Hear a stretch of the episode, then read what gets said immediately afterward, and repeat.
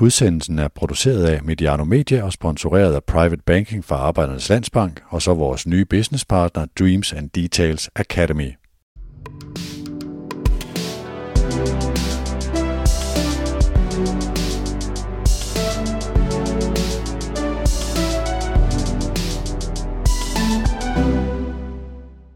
Du har ringet til reklamebyrået Hammer, Brygman og Partners. Du har nu følgende valgmuligheder. Tryk 1 for at lytte videre, men du skal vide, at det bliver langt, langhåret og lettere og bedre vidende. Tryk 2 for at høre byrådet seniorpartner analysere musik fra 70'erne og 80'erne. Tryk 3 for at blive stillet videre til personlig betjening. Du har valgt mulighed 1, og du vil nu få 12 gode råd, måske endda skitser, til kampagner for Superligans klubber. Her er Hammer og Brygman i dag forklædt som reklamebyrå. Dan, det her det er jo din idé. Hvad er det dog, du har rådet os ud i? Åh, oh, jeg troede, der var noget, vi kunne holde hemmeligt. Altså, i hvert fald bære byrden 50-50. Altså, okay, jeg er med på den. Øh, ja, men ja, vi, det er jo en sjov leg. Det er snart jul. Øh, der er lidt mere hvide rammer, og, øh, og Superligaen er garanteret blevet analyseret på kryds og tværs, ud fra et eller andet aktuelt status øh, i andre udmærkede podcast, også fra adressen her på Nørrebro.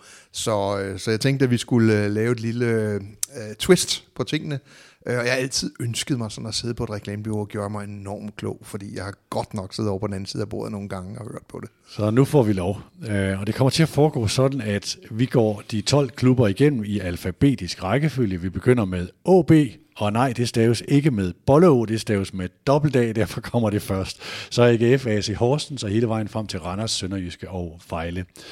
Øh, Dan og jeg skiftes til at serve, øh, eller lægge ud på den enkelte klub. Øh, Dan, synes du, vi skal, skal vi have en endelig fælles anbefaling for hver klub, eller skal vi bare komme med sine? Vi har, vi har ja. forberedt os lidt, vi har ikke kigget på hinandens øh, arbejde. Altså, vi er fra samme årgang, og vi har jo også et tankesæt, der nogle gange er synk, men, men jeg tror ikke, vi nødvendigvis behøver at ende med øh, en fælles anbefaling. Så det kan blive en lille smule fragmenteret. Opgaven har været, find den kerne, måske endda de ord eller det slogan, der hjælper klubberne bedst på vej mod en ny og større succes.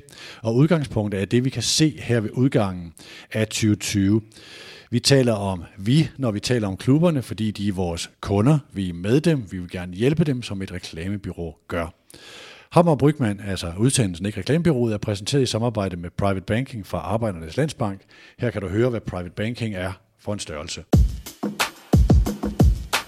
Formuepleje og formueplanlægning er ikke kun relevant for meget velhævende. Faktisk er det meget relevant for flere danskere, end man lige skulle tro. Det ved vi i Arbejdernes Landsbank og derfor tilbyder vi også private banking målrettet dig og din økonomi. Vi guider dig trygt og ansvarligt igennem de mange muligheder og valg, du har, når din formue skal have de bedst tænkelige betingelser for at passe dine mål og drømme. Tag en snak med os. Vi giver dig overblik og viser dig mulighederne. Og så vil du undervejs høre fra vores businesspartner Dreams and Details Academy. Men vi begynder med OB. Dan, vil du starte? Det vil jeg gerne. Jeg tror, jeg lige indledningsvis vil sige, at øh, det jo er en leg, og at vi i nogen, i, i nogen grad nok også kommer til at tale sådan lidt i ultimatumer, altså øh, som om der ikke var andre måder eller andre strategier at forfølge øh, eller lignende. Det er slet, slet ikke meningen. Øh, det er lidt for forståelsens skyld, at vi trækker øh, linjerne sådan lidt skarpt op. Øh, og i nogle klubber kommer jeg i hvert fald til at tage meget konkret udgangspunkt i, hvad klubbens strategi er, og i andre kommer jeg til at tage udgangspunkt i, hvad klubbens strategi måske Burde være, ifølge mig. Og det vil være sådan lidt hip som haps, øh, hvad jeg vælger. Øh, men OB er jo en af dem, en af de klubber, der i hvert fald kommunikationsmæssigt har en relativt øh, skarp øh, strategi, synes jeg, øh, og en plan med, hvad det er, de vil kommunikere ud fra den her Nordkraft-kampagne øh, eller udgangspunkt, øh, som jeg synes, de, øh, som jeg synes, der ligger rigtig meget spændende og interessant i. Og jeg synes jo egentlig, at øh, langt hen ad vejen, at det er også rigtigt set af OB. Hvis, hvis der er et ledet, en, en ledig strategisk position med en vis værdi for OB i det danske fodboldunivers, så er det vel strengt taget at blive den mest lokale af alle lokale fodboldklubber. Fordi Nordjylland er kan vi diskutere, hvor langt ned det går, og, og Midtjylland prøver at skubbe opad, og, og hvad hedder det, Randers prøver at skubbe indad, og øh, mm. Hobro har også øh, vist sig lidt, øh, og Viborg er nok heller ikke helt tilfreds med, at øh, hvis nu for eksempel, at, øh, at Nordjylland gik til Gudenåen. Øh, men, øh, men, men altså alt denne lige, så har vi alle sammen et relativt klart billede af, hvad Nordjylland er, og vi har også et relativt klart billede af, hvad det er, øh, som nordjyderne selv synes er deres styrker. Øh, og jeg synes egentlig, det bliver samlet meget godt i, i det her begreb Nordkraft, som selvfølgelig også både har en litterær øh, henvisning, øh, og, og som selvfølgelig også øh, kommer fra det gamle kraftværk deroppe, så vidt jeg har forstået. Ikke? Så, så det er sådan på mange måder ligesom inkarneret i Aalborg, AB og Nordjylland. Øh, og øh, det, det, det betyder, som jeg ser det i strategisk forstand, det er jo sådan næsten at gå fuld Bilbao hvis man skal mm. bruge øh, altså Atletic øh, Bilbaos model med kun at have baskere på holdet. Øh, jeg tror, det hedder Centata-politikken, eller sådan noget den stil. Øh, som de jo rent faktisk stadigvæk efterlever. Da jeg skulle ind og læse lidt op til det her program, så, så læste jeg lidt op på det, at det, så vidt jeg forstår, så gør de det stadigvæk. Øh, og øh, og det, det er jo spændende at se, om hvor langt tør en nordjysk klub gå i det billede, fordi at det vil jo gøre strategien aller mest sej og unik, hvis man rent faktisk også kan føre det ned i en vis grad ned på banen. Altså sådan, så det var et hold, der i meget høj grad bestod af nordjyder. Øhm, man kan sige, at i, i, i Bilbao, der, det var faktisk Southampton og Sunderland tilhængere i sin tid, der, der stiftede øh, klubben. Og, øh, og det, altså, om ikke andet, så har de i hvert fald de røde striber øh, på trøjen til fælles øh, med, med OB. Ikke? Så, og, og i forhold til det, så den risiko, jeg ser med det, den er jo åbenlys. Og det er jo, at, at, at Nordjylland simpelthen er for tyndt befolket til at have en talentmasse, der muliggør, at man kan gå fuld Bilbao. Øh, I øh, øh, i Spanien, der Real Sociedad øh, har jo også øh, forsøgt sig den vej, men har fravedet det. Øh, og de gør det jo rigtig godt sportsligt lige i øjeblikket. Det hører jo med til historien om Bilbao, at de ikke har vundet noget siden 1984 stort set. Ikke? Så, så det, er ikke, det er ikke så nemt. Omvendt har de ikke været uden for La Liga i, øh, i, i hele dens øh, turneringslevetid. Og jeg synes, det kunne være spændende at se, om en klub øh, turde indtage den position helt aldeles. Og så har vi jo lovet hinanden, at vi skal prøve at komme op med et eller andet slogan, eller et et, et, en reference til noget litteratur eller musik eller andet. Øh, og der er jeg øh, kommet op med, øh, øh, det kunne være verdens mindste storklub. Øh, det synes jeg ville være øh, sådan en næsten lyngesk øh, hvad hedder det, slogan, man kunne bygge op. Det kunne også være noget så simpelt og gammeldags som ude godt, men hjemme bedst. Altså at få bygget det her Fort Aalborg op. Øh, så, øh, så jeg vil, jeg vil fortsætte det man allerede er slået ind på i Aalborg? Jeg har sådan en, øh, et udgangspunkt, også historisk, øh, og det, det vil også være gennemgående. Hvad er det egentlig, man står på? Hvem er det, man er? Og skal man finde hen til et nyt sted at være? Øh, er det nordjysk, som i 1995, det her meget lokale hold, meget teknisk betonede hold, er det sådan teknisk og talentbaseret som i 2014? Øh, skal man række ud efter det her guld en, øh, en sjælden gang, eller skal man blive det stensikre top 6 hold, og så er det stensikre top 4 hold, hvis man overhovedet kan det? Øh, det der en opgave sådan i Nordkraften, og hvor det er lige nu, det er også at børste støvet af OB og være en lille smule mindre pæn, altså de her pæne drenge. Øh, og jeg synes, det virker rigtigt, det omkring Nordkraften. Jeg er meget enig i forhold til, at, øh, at der er meget, der er rigtigt, selvom der også stilles spørgsmål ved, hvor, hvor nord, hvor meget nord er det, og hvor meget import er det, og er den import, der foregår, er det en bro frem til den egentlige strategi. Man scouter spændende, man bruger data, øh, meget virker rigtigt, selvom fans også tvivler. Øh, mit bud, det er sådan at gå faktisk der, hvor man er, gå all in øh, og længere ind faktisk øh, på talentvejen, på at være en særlig stil og ikke være som de andre. En slags, jeg kalder det en nordjysk FC Nordsjælland, altså i forhold til den variant, at finde de veje, der skal være til. Øh, om det så er et støvsuge Norge, øh, Norden eller Nordjylland, det er sådan set ikke så afgørende i forhold til at være dem, man er, og udfordre FC Midtjylland på det innovative. Øh, jeg kiggede i OB's mission og vision. Øh, det er øh, missionen at øh, igennem fodbold at underholde og skabe oplevelser på et økonomisk bæredygtigt grundlag. Det er saftshus med generisk. Der er rigtig mange af klubberne, der har nogle generiske ting her, og det kunne virkelig skærpes nogle af de her ting. Så jeg vil ikke smide Nordkraft ned, jeg vil spidse den til. Det skal ikke nødvendigvis hedde ung og fræk i Brønderslev, øh, for at tage sådan en. Men man skal gå længere ind i af den sti, man er, og gå yngre at gå endnu mere signifikant ind. Øh, mange ting synes jeg virker rigtigt, og så skal man som altid lade være med at fokusere på, når vi den her top 6, top 4 i den her sæson, men fokusere på, hvordan når vi den om de her 2, 3, 4 år, som er, som er mere afgørende. Det var sådan mit bud på det nordjyske, uden at have et egentligt slogan på den. Ja, men jeg kan godt lide øh, den der kattelem, jeg har faktisk også selv skrevet den, at, at man kunne jo gå den skandinaviske vej, hvis, hvis Nordjylland ligesom bliver, bliver for småt. Øh, og øh, øh, og øh, ja, jeg synes ikke, der er så meget mere at sige. Det er, efter min bedste overbevisning, det OB kan række ud efter. Det er virkelig at blive den mest lokale af alle lokale fodboldklubber mm. i Danmark på et højt plan. Så lad os gå videre til AGF, og her starter jeg så med at sige, Der står jo øh, i strategien, at man skal være en af Skandinaviens bedste fodboldklubber, og det kan man så sige, hvad er det på hvilke parametre? Der har været meget snak om det her svær. Der har været meget snak om den her sten, og kong Arthur, og det runde bord, og nogle ridere. Øh, jeg kredser meget om en ledelsesbog, der altid har fascineret mig, som hedder Build to Last, som står et eller andet sted her i redaktionslokalerne af blandt andre Jim Collins. Og her gør AGF faktisk mange ting mere rigtigt, end man har gjort tidligere. OB har vundet guld sådan en gang imellem. OB kom i top 5 øh, og røg så ud igen, men AGF har længe virket som den størrelse, der var på vej mod det mest bæredygtige fundament til en veje eller stærk positionering af af, af, af disse hold, og derfor er det netop det fundament, jeg har kigget på. De gør mange ting rigtigt, kigger langsigtet med stadion, akademi, internat, fredensvang, byen, involvering af byen og bæredygtighed nu også. Ikke? Jeg vil gerne have byen med. AGF er stærke i Aarhus, sammen for Aarhus. Det kan noget i, igen, et, sådan et fællesskab, en, en involvering. Vi har set det nye AGF, vi er helt nye AGF og mere i samme skuffe, men AGF skal ikke være ny. AGF skal være rigtigt. Øh, jeg er ikke så vild med de der meget konkrete og absolute målsætninger, som står i deres strategier, som de går meget op i. Det er fint nok, men det er jo lidt i forhold til andre, og hvad gør de andre? Øh, jeg synes, den slags er en lille smule gammeldag. Så jeg er ind i det, det rigtige AGF, et AGF, der holder. Det er sådan set mit bud på AGF.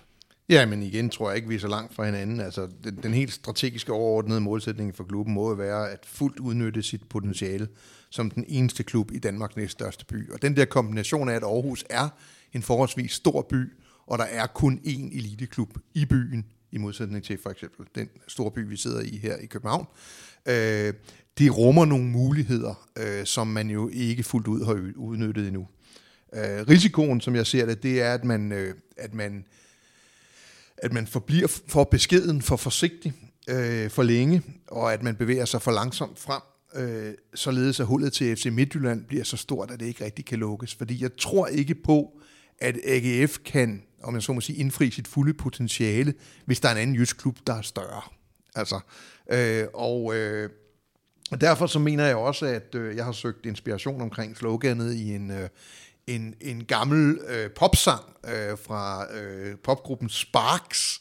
Jeg tror, at det var sådan noget, der mindede om, øh, jeg ved ikke om det er One Hit Wonder, men... Øh, Øh, men, men, men sangen hedder This Town Ain't Big Enough for the Both of Us, og den kunne man så omformulere til This Peninsula ain't big enough for the both of us. Altså, jeg synes i den grad, at AGF skal gå efter Midtjylland nu. Øh, også kommunikativt. Det, gør det de kan begge også. klubber få. Ja, de er begyndt at gøre det. De er begyndt at gøre det, jeg er helt enig. Øh, hvad hedder det? Og de skal, de skal smide det der å af øh, af fortidens øh, hvad hedder sådan noget, resultater og øh, af den her superoptimisme, som breder sig i Aarhus. Lad det ske. Gå efter det, fordi I er i gang med at styrke fundamentet samtidig. Øh, så øh, så det, det, det, det kan blive noget af det rigtig interessante dansk klubfodbold i de kommende år, hvordan det der spil mellem FC Midtjylland og AGF øh, ud, øh, spiller sig. Hvordan gør man det kommunikativt? Altså nu, øh, man hører Jakob Nielsen sige, jamen vi øh, vil, altså FC Midtjylland er en humlebi, der ikke ved, at den ikke kan flyve, og det bliver den ikke ved med, og vi kommer og tager jer. Det er lige præcis sådan, man gør det. Okay. Altså det er, det er selvfølgelig, altså jeg synes ikke, min, FC mindre værd versionen er særlig heldig, fordi der skal ligge en respekt for det, man har opnået, og det gør der jo, når man siger, at det er humlebien, der ikke ved, den kan flyve. Det oplever vi jo som værende en enorm præstation. Altså, øh, så der skal, der skal ligge en enorm respekt, men der skal også hele tiden ligge det her sådan underliggende, øh, at men I sidder på vores stol, og vi har tænkt os at blive så dygtige, at vi tager den fra jer. Hvordan hvis man skulle omsætte det, nu skal vi lige prøve at tage den her reklamebyrå lidt længere ud i noget, i noget ikke noget, nødvendigvis et færdigt slogan, men altså, hvad er det så, man slår på? Er det, er det, er det, er det Vest-Danmark? Er det Jylland? Er det Danmarks næststørste by? Øh, det vil alle sammen få sådan en nummer to-agtig klang. Jamen, det er Aarhus som Jyllands hovedstad. Altså, ja. det, det, det, det er der, den ligger. Øh, og, og så skal man bygge kampene op øh, omkring FC Midtjylland. Altså ligesom, øh, ligesom der begyndte at ske omkring Randers og, og AGF. Altså øh, den slags rivaliseringer kan man simpelthen ikke få nok af i, i fodbold. Øh, og der skal man være modig nok til at gå efter nogen, som, som lige nu er større end en selv. Øh, og ikke kun øh, tæske løs på ponyerne op fra, øh, øh, fra Kronjylland. Er det jeg, jeg har hørt dig sige det tidligere, er det, men er det god latin at være, risikoen er, at man er den lille hund, der står nede og bjeffer, når man taler sig op imod en etter. FC Midtjylland gjorde det mod FCK. Vi vil række ud af den position, og man kigger lidt ned på den og siger, der står en lille hund og bjeffer, og nu er det blevet en stor hund. Uh, Randers gjorde det med AGF, som du siger. Er det også det, AGF skal gøre med Midtjylland? Eller ja, gør med Midtjylland? det synes jeg. Altså, jeg synes også, det er, øh, det er en måde for AGF at komme ind i top øh, niveauet i dansk fodbold, at øh, relatere sig til dem, der, øh, der, øh, der lige nu styrer øh, dansk fodbold. Og, øh, og vi ved jo alle sammen godt, at, at det der potentiale retfærdiggør, at de har de ambitioner. Det ville være noget andet, hvis det var Horsens. Så var det en lille hund, der stod og bjeffede. Altså, og det havde også været noget andet, hvis ikke det var fordi, vi havde en oplevelse af, at de er i gang med at styrke deres ben. Altså, de vokser som mm. klub. Øh, og derfor er der et momentum, som man godt kan gribe og tillade sig at bruge. Øh, at bare vent til, når vi er fuldt udvokset, så tager vi jer. Det her med byen, jeg kan godt tænke mig lige at vende, vende det med, altså øh, sammen for Aarhus og kom så de, de vi ind i, altså de her baner ind i byen. Øh, det virker på mig som om, at, at øh, AGF arbejder meget målrettet med byen og samarbejde med den, involvere den og hele stadionprojektet og øh, det her nu kan jeg ikke huske, om det hedder Kongelunden derude, men altså det der, det der område, som hele stadionplanen øh, tænker ind i, det, det virker sådan ret involverende, og det kan være, at jeg får tæsk af nogle oceaner, der synes, det ikke er særligt involverende, og klubben bare udnytter byen og kører på og alle mulige ting, men det virker som om, man er tæt sammen med byen. Hvor stor en styrke er det? Det er en meget stor styrke, altså, øh, og der kan du regne Salling øh, mm. Fond og øh, Henrik Lind, øh, tror han hedder, ind i det.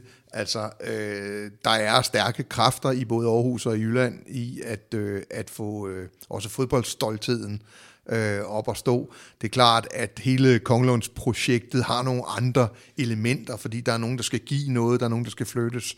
Så, så der kan man risikere at falde lidt tilbage i sådan en, øh, en, en gammel AGF-problemstilling med, at, at byen måske ikke sådan sluttede fuldt op omkring klubben. Altså, øh, der, der, det kan jeg da i hvert fald huske, at, at, at det har været sådan en stående joke, at, at, at, øh, at AGF ikke kunne samle byen. Altså, øh, men det synes jeg egentlig er meget men hvor man bliver beskyldt for arrogance og sådan noget. Ja, altså det, også, det, er jo lidt, altså det er jo lidt KB-historien om igen i København, ikke? At, at, at man bliver jo over tid adelig, hvis man, øh, hvis man tillader sig selv at blive det, og, og, og så øh, det synes folket måske ikke er øh, så enormt øh, fedt, hvis ikke også man leverer.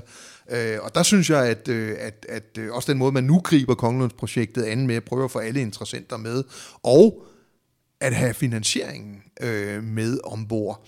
Det, det er jo noget af det, der, hvor vi snakker om, at klubben vokser. Øh, når, når de der projekter bliver realiseret, øh, stadionprojektet, øh, så, så er der endnu en god grund til at tro på, at, øh, at man har bygget en struktur op, hvor man kan udnytte byens størrelse. Ja, det forestiller mig, at AGF sammen med Sønderjysk er dem, der er bedst øh, sammen med det lokale og regionale erhvervsliv øh, og har de tætteste bånd der. I hvert fald det, er sådan en, det virker som en, som en position, man styrker sig på og, øh, og arbejder meget målrettet med. Ja, jeg, i og for sig mener jeg også, man kunne sige det samme om OB og Vejle. Og, altså, der, ja. det, det, det synes jeg er svært, og, øh, især for en københavner, som jo øh, som altid har været vant til, at der er flere klubber om budet. Øh, så må jeg sige, at jeg tit har kigget en lille smule misundeligt rundt og set, at den lokale opbakning andre mm. steder er virkelig stærk.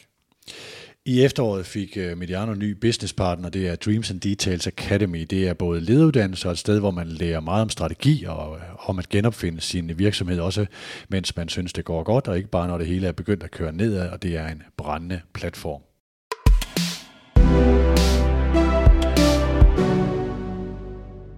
Hej, jeg hedder Peter, og tak fordi jeg må forstyrre i udsendelsen. Vi ser faktisk Mediano som en spændende case på de tanker, som Dreams and Details er bygget på. Dreams and Details Academy er sat i verden for at hjælpe ledere med at genopfinde deres virksomhed og lederskab, også når det sker fra en styrkeposition, og ikke kun når platformen brænder. Verden forandrer sig, og nye kompetencer er nødvendige hos ledere og medarbejdere. Det var den konklusion, Michael og Jim havde, da de skrev bogen, og det, der førte til, at akademiet blev grundlagt. Vi tilbyder ledere en uddannelse, der ruster dem til at lede i en uforudsigelig verden. Vi lærer dig eller dine medarbejdere en konkret metode, som de kan gå direkte ud og bruge til at drive transformationer i deres virksomheder. Fortsat god fornøjelse med udsendelsen.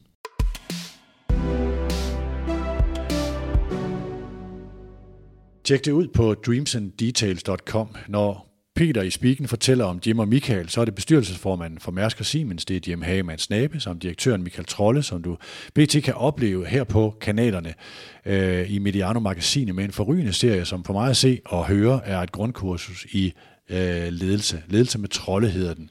Michael er den, der har været med til at uddanne trænere som Kasper Julemand, Johan Lange, Thomas Frank med flere.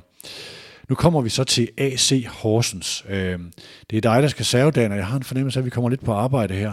Ja, det er jo ikke den funklende stjerne på kommunikationshimlen blandt danske fodboldklubber. Øh, det kan vi jo godt sige.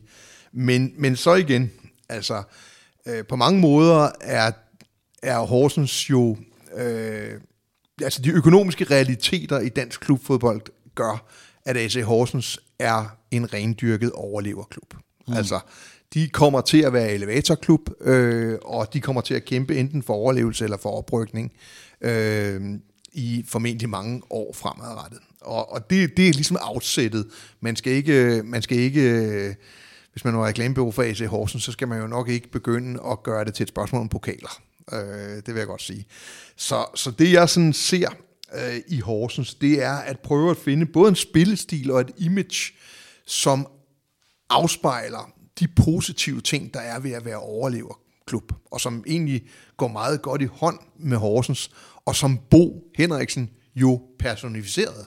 Mm. Altså, øh, man var der faktisk. Ikke, ikke alene så øh, betalte det sig rent sportsligt, det skal jeg ikke gøre mig klog på, men, men der var bare nogle ting, der passede øh, sådan kommunikativt og strategisk, og formentlig også økonomisk i Horsens i de år med Bo, Henriksen, hvor man, øh, hvor man brugte de, øh, øh, de, de søm, der nogle gange var til rådighed til at banke øh, noget sammen, som, som altid viste sig i den sidste ende at holde. Ikke? Øh, dermed er, så kan man så også sige, at de skal finde tilbage til den klub, de var under Bo Henriksen, men de skal gøre det uden Bo Henriksen, og den her gang skal de gøre det, uden at den næste Bo Henriksen, om jeg så må sige, overtager imaget.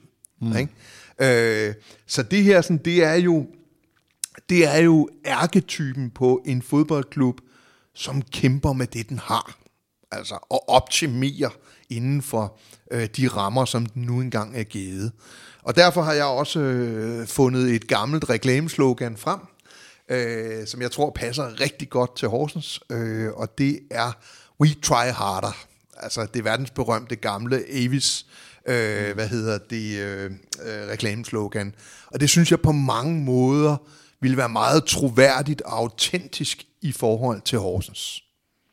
Det er fremragende. Øh, jeg burde næsten ikke sige noget, men altså, opgaven er jo, at hvorfor er, hvorfor er vi her? Hvem vil vi være, og hvem vil vi være noget for? Hvorfor er Horsens vigtig? Jeg har hørt Horsens leder efter det her, Bo Henriksen og Jonas Dahl og sådan noget, sige, vi skal bare være træls og spille imod. Altså, det er, jo, det er jo ikke en grund til at være her, at vi skal være stenen i Superligaens sko. Det, det, det er med ikke noget slogan at sige, vi, vi skal være de mest trælse at spille imod. Så skal det være de andre, der, der try hard.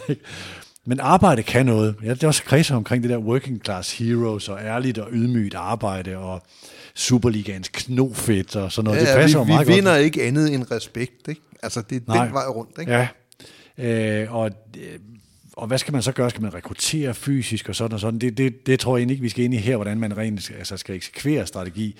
Øh, men der er noget med, fordi vi kan lide at arbejde, var det, jeg har skrevet. Men jeg køber klart We, we Try Harder, så lad os sige, det er, det er, det er, det er byrådets leverance til AC Horsens. Ja, og, så skal der ligge ind i alle kontrakter, at de skal spille i sorte fodboldstøvler, ikke? Ja, det må, det må vi, det, det, det kan være, Kent skal tilbage, øh, hvis ikke han rykker op med, øh, med Silkeborg. Nå, så går vi til, øh, i den alfabetiske rækkefølge, er vi nu kommet til B, og går til Brøndby, øh, hvor, hvor jeg lægger ud. Øh, opgaven sådan fra, er egentlig at, at gå fra strategi 6,4 over den nuværende til, hvad er det næste?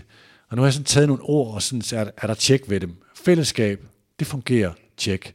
Eksekvering af det, i det man har gjort nu, tjek. Masterclass, tjek. Der er mange af de her KPI'er, der sådan er grønne i både det, der står, og i eksekveringen af det. Øh, jeg overvejede sådan det der med The Young Guns, noget, er der noget Masterclass, Class of 92, Frandrup er fra 01, Lindstrøm fra 00, og Bos er fra, fra 99, så den holder ikke helt. Men kernen er måske det her fokus på eksekvering. De gør det, de siger, øh, eller gør endelig det, de siger, og bliver måske ved med det. Øh, der er mange fodboldklubber, der sådan gennem årene har søgt vejen tilbage til tidligere tiders storhed. Og det har Brøndby selvfølgelig også, og det har alle med en historie. Men jeg synes, det her med fællesskab, det er lidt kliché, og du vil formentlig, du får en lille smule kvalme, når, når, når jeg siger det, hvis jeg kender dig ret. Men det er sådan et fællesskab med fremtid. Øh, Brøndby har en, en øh, hvad hedder sådan noget, det er ikke en, øh, det er ikke en, et, en USP som et unique selling point, men det er en, det er en mulighed, en opportunity, det her med involveringen, ejerskabet ude i fanmiljøet, i forhold til at sige, vi har ikke travlt. Vi vil bare have, at I gør det rigtigt. Det er jo en kæmpe fordel i forhold til alle de fans, der råber en eller anden træners navn, raus. Øh, så det her med, at skabet, altså fællesskabet, står åbent, der er noget der i, øh, i det. Det skal selvfølgelig ikke hedde, men, men det er sådan en, en, en tanke om det. Der er også noget Vestegnen, jeg godt vil have ind over. Der er en opposition, der er en fandenivoldskhed, som er en styrke, og så er der det der med udfordrerrollen. Det bliver en rød tråd i noget af det, som jeg har arbejdet med med de her klubber, det er at sige, hvem, altså udfordrer, de er bare mere sultne. Brøndby, da de kom til, de var udfordrere. Øh, så udfordrede man KB, Vejle og IGF. Så senere, der udfordrede FC København og IFCK, I udfordrede Brøndby. Nu udfordrer FC Midtjylland FCK. AGF udfordrer FC Midtjylland osv. Der er en sult i den der udfordrerrolle, som er et virkelig attraktivt sted at øh, være rent strategisk. Øh, så det er sådan set øh, nogle af de her ting i øh, fællesskab, fandenivoldskhed, lidt Vestegn, og jamen sådan en, der er også sådan en, gud kan vi så? Altså fordi vi er centrale i det i fællesskabet, uden at bruge ordet fællesskab, for det kan let blive sådan noget øh, plader, fordi det bliver... Mm. Altså, det er sådan et ord, der har noget plader-element. Nu er jeg fra Nordjylland, altså det har noget plader over så Der vil man måske måske ovenikøbet sige blader. Men, øh, øh, så det skal man passe lidt på med, men, men der er noget rigtigt i det, og derfor den der gud kan vi så, kan jeg godt lide. Ja, altså jeg synes der i de senere år, og nu er vi vel efterhånden op på en 6-7-8 år, øh, er to ting, der står tilbage omkring Brøndby. To positive ting, der står tilbage sådan meta-agtigt omkring Brøndby. Og det ene er, tro det eller være, øh, så er jeg faktisk ikke ved at øh, kaste op, faktisk helt enig med dig, det ene er fællesskabet. Altså, øh, jeg ved, altså det, det er jo sådan borderline vulgært. Altså, mhm. det, det, jeg tror, det er det, vi sådan kredser lidt om, og det er derfor det er sådan lidt svært. Men, men Brøndby ejer det. Det gør de bare mm. i mhm. dansk fodbold. Altså, øh, de var der først øh, med den store fanbase, og de har været i stand til at fastholde den, og måske endda udbygge den. Øh, og de har, de har øh, gennemført en række initiativer, som pusser, pusser fællesskabet af, øh, i, også i her under coronatiden. Altså, øh, og det kan godt være, at det er det, de fleste fodboldklubber tror, de skal stræbe efter. Øhm, det er jeg ikke altid 100% enig i. Altså, øhm, øh, jeg synes tit, det der sådan, øh, øh, fællesskabsfanskab, øh, loyalty is forever og sådan nogle ting, bliver netop vulgært og en lille smule ureflekteret. Men i lige præcis Brøndbys tilfælde, så er det autentisk. De ejer den position, og derfor er det så dumt, når andre klubber prøver at, øh, at gøre det samme. Den anden ting, som jeg synes, jeg vaskede frem i de sidste øh, halvanden håndfuld år, øh, det er tålmodighed. Og det er næsten to modsatrettede størrelser, altså fanfællesskab og tålmodighed øh, i de fleste klubber. Øh, og det er helt unikt, altså, øh, at, at øh, man, kan, man kan strengt taget blive så martret som fangruppe, øh, at man bliver mere tålmodig end klubben selv. Altså, øh, det er en fuldstændig gylden position for klubben, fordi den køber klubben tid. Altså, det er jo ikke fra lægterne, der bliver råbt og skrevet på meget dyre øh, spillerindkøb. Altså, øh, der er altid nogen, det er klart. Men øh, den transformation, som Brøndby har øh, foretaget på, lad os bare tage sådan omkostningsområde for spillere, øh, vil i de fleste andre klubber have fremkaldt meget stor vrede. Det tror jeg godt at sige. Nu er de så også hjulpet rigtig godt af, at de unge de rent faktisk leverer nede på banen, og der er jo ingen tvivl om, at det kan blusse op, hvis ikke de fortsætter med at levere det. Øh, og derfor ser jeg også på mange måder øh, øh Brøndbys strategi og kommunikationsbehov som todelt. Det ene er at strække den her vadestedssituation så langt som overhovedet muligt, sådan så de kan få mest muligt ud af tålmodigheden og, og, og nå at bygge masterclass og andet op til, til et andet niveau. Øh, og, og, øh, og i det spil også få den helt altafgørende person i Brøndby øh, til at øh, strække sin tålmodighed yderligere, for vi skal jo stadigvæk huske på, at Brøndby ikke tjener penge, øh, for at sige det pænt. Øh, underskuddet er bare blevet væsentligt mindre, men der bliver stadigvæk brændt 1000 kroner sædler af hver eneste dag.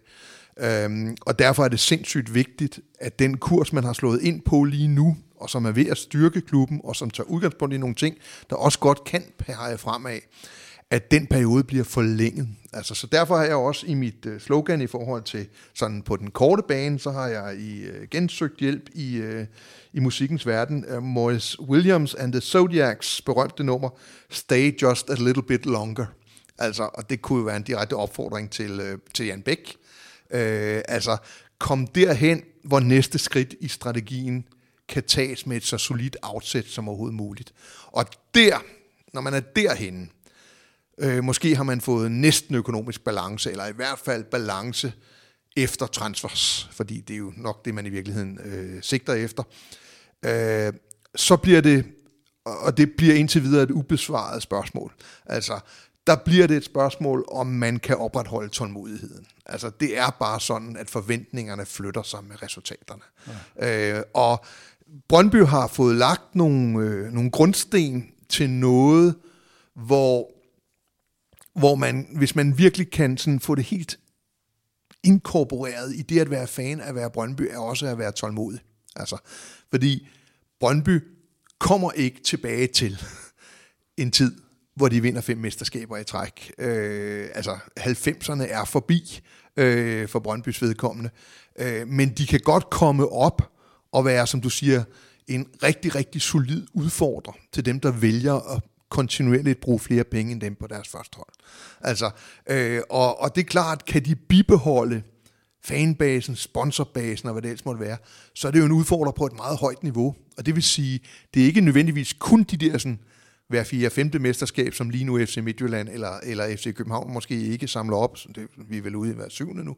Øh, det kan faktisk godt være nogle af dem, øh, de der sæsoner, hvor de bare, hvor, hvor, hvor FCK og FC Midtjylland, og måske AGF på sigt, bare ikke er helt op i øh, par. Altså øh, ikke de år, hvor de dumper, men i de år, hvor de bare ikke er helt oppe at ringe. Øh, der vil Brøndby være en meget, meget stærk øh, udfordrer, hvis øh, de kan holde sammen på tingene. Hvor tror du, at tålmodigheden bliver mest udfordret øh, på fansiden eller på ejersiden? Lad, nu, lad os nu sige, at man laver den her nedskæring i budget, og at det var Brøndby, der rode rundt, hvor OB roder rundt. Ja, det, det har jeg ikke et svar på. Jeg har bare bemærket, at man virkelig, man, man, man, man er virkelig eksplicit, øh, også efter Sorniger-oplevelsen og, og, og, og så den her sådan afvielse fra strategien, øh, at, at man, er, man er ret bevidst, i hvert fald i, i, de, i de kredse, som, som man hører mest om omkring Brøndby, at man er meget bevidst om, at, at klubben har noget, som man skal overveje meget, om man vil give øh, for voldsomt. Øh, jeg, jeg tror, det bliver svært på den lange bane for Brøndby at, øh, at sætte sig ned i en udfordrerrolle, men omvendt, det er jo ikke engang det, de har været de sidste øh, i hvert fald 10-12 år. Ikke? Altså, så øh, så vi, vi, lige nu handler det bare om at få styrket fundamentet i Brøndby, øh, sådan for alvor at finde ud af, hvad det vær, vil være for en klub, og finde ud af, på hvilket niveau man vil konkurrere med de andre i økonomisk forstand, øh, og så afpasse øh, forventningerne af det, og så tage fordel af, at det er der en større accept, måske i Brøndby, end der er i andre klubber. Ja. Øhm, og så kan det blive en, en, en meget interessant størrelse i dansk fodbold, som jævnligt spiller i Europa. Så det der med fanfællesskaber og tålmodighed, er det sådan en slags yin og yang, der passer, eller sådan nogle, der passer sammen, som normalt vil være svære at ja, matche? Ja, altså det lige nu, der, der mener jeg, at det, det, det er sådan, det er.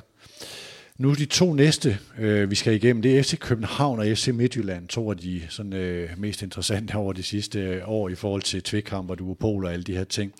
Nu, vi starter, I hvert fald, hvis man spiller fodbold for at vinde. Vi starter med FC København, og det er den, der ligger ud her.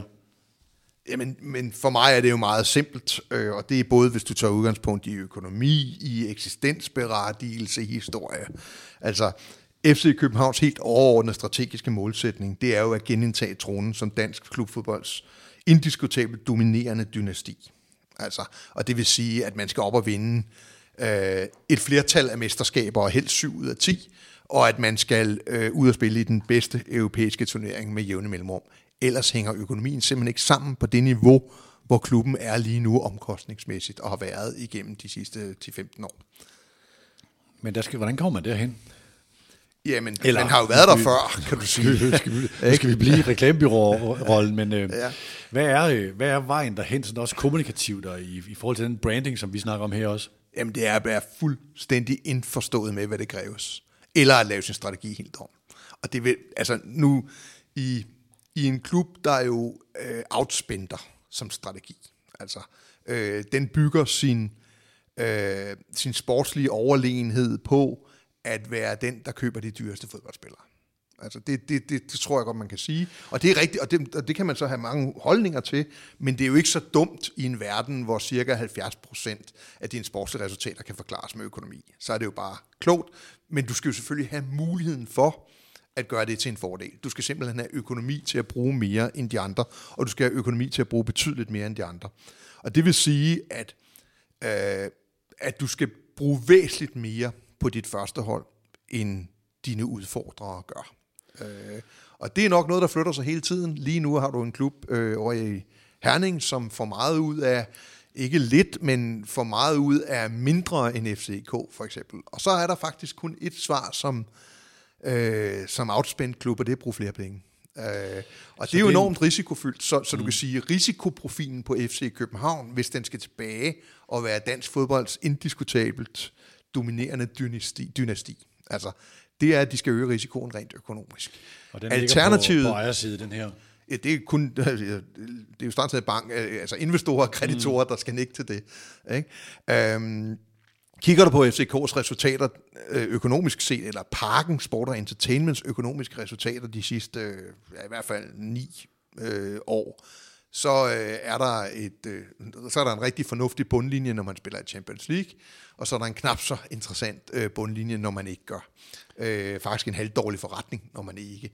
Øh, øh og nogle Champions League indtægter ryger jo ind i næste regnskabsår, fordi man spiller sig videre, øh, eller øh, fordi man får solgt nogle spillere efterfølgende til nogle ret høje beløb, når de har spillet i Champions League. Så, så enten så skal FC København gå all in, altså på at vinde 7 ud af 10 mesterskaber og kvalificere sig til Champions League øh, jævnligt. Og øh, i hvert fald i noget, der minder om 6 ud af 7 sæsoner, øh, ellers lande i et øh, øh, Europa League-gruppespil, øh, for ellers så hænger økonomien sammen. Eller også så skal økonomien tilpasses.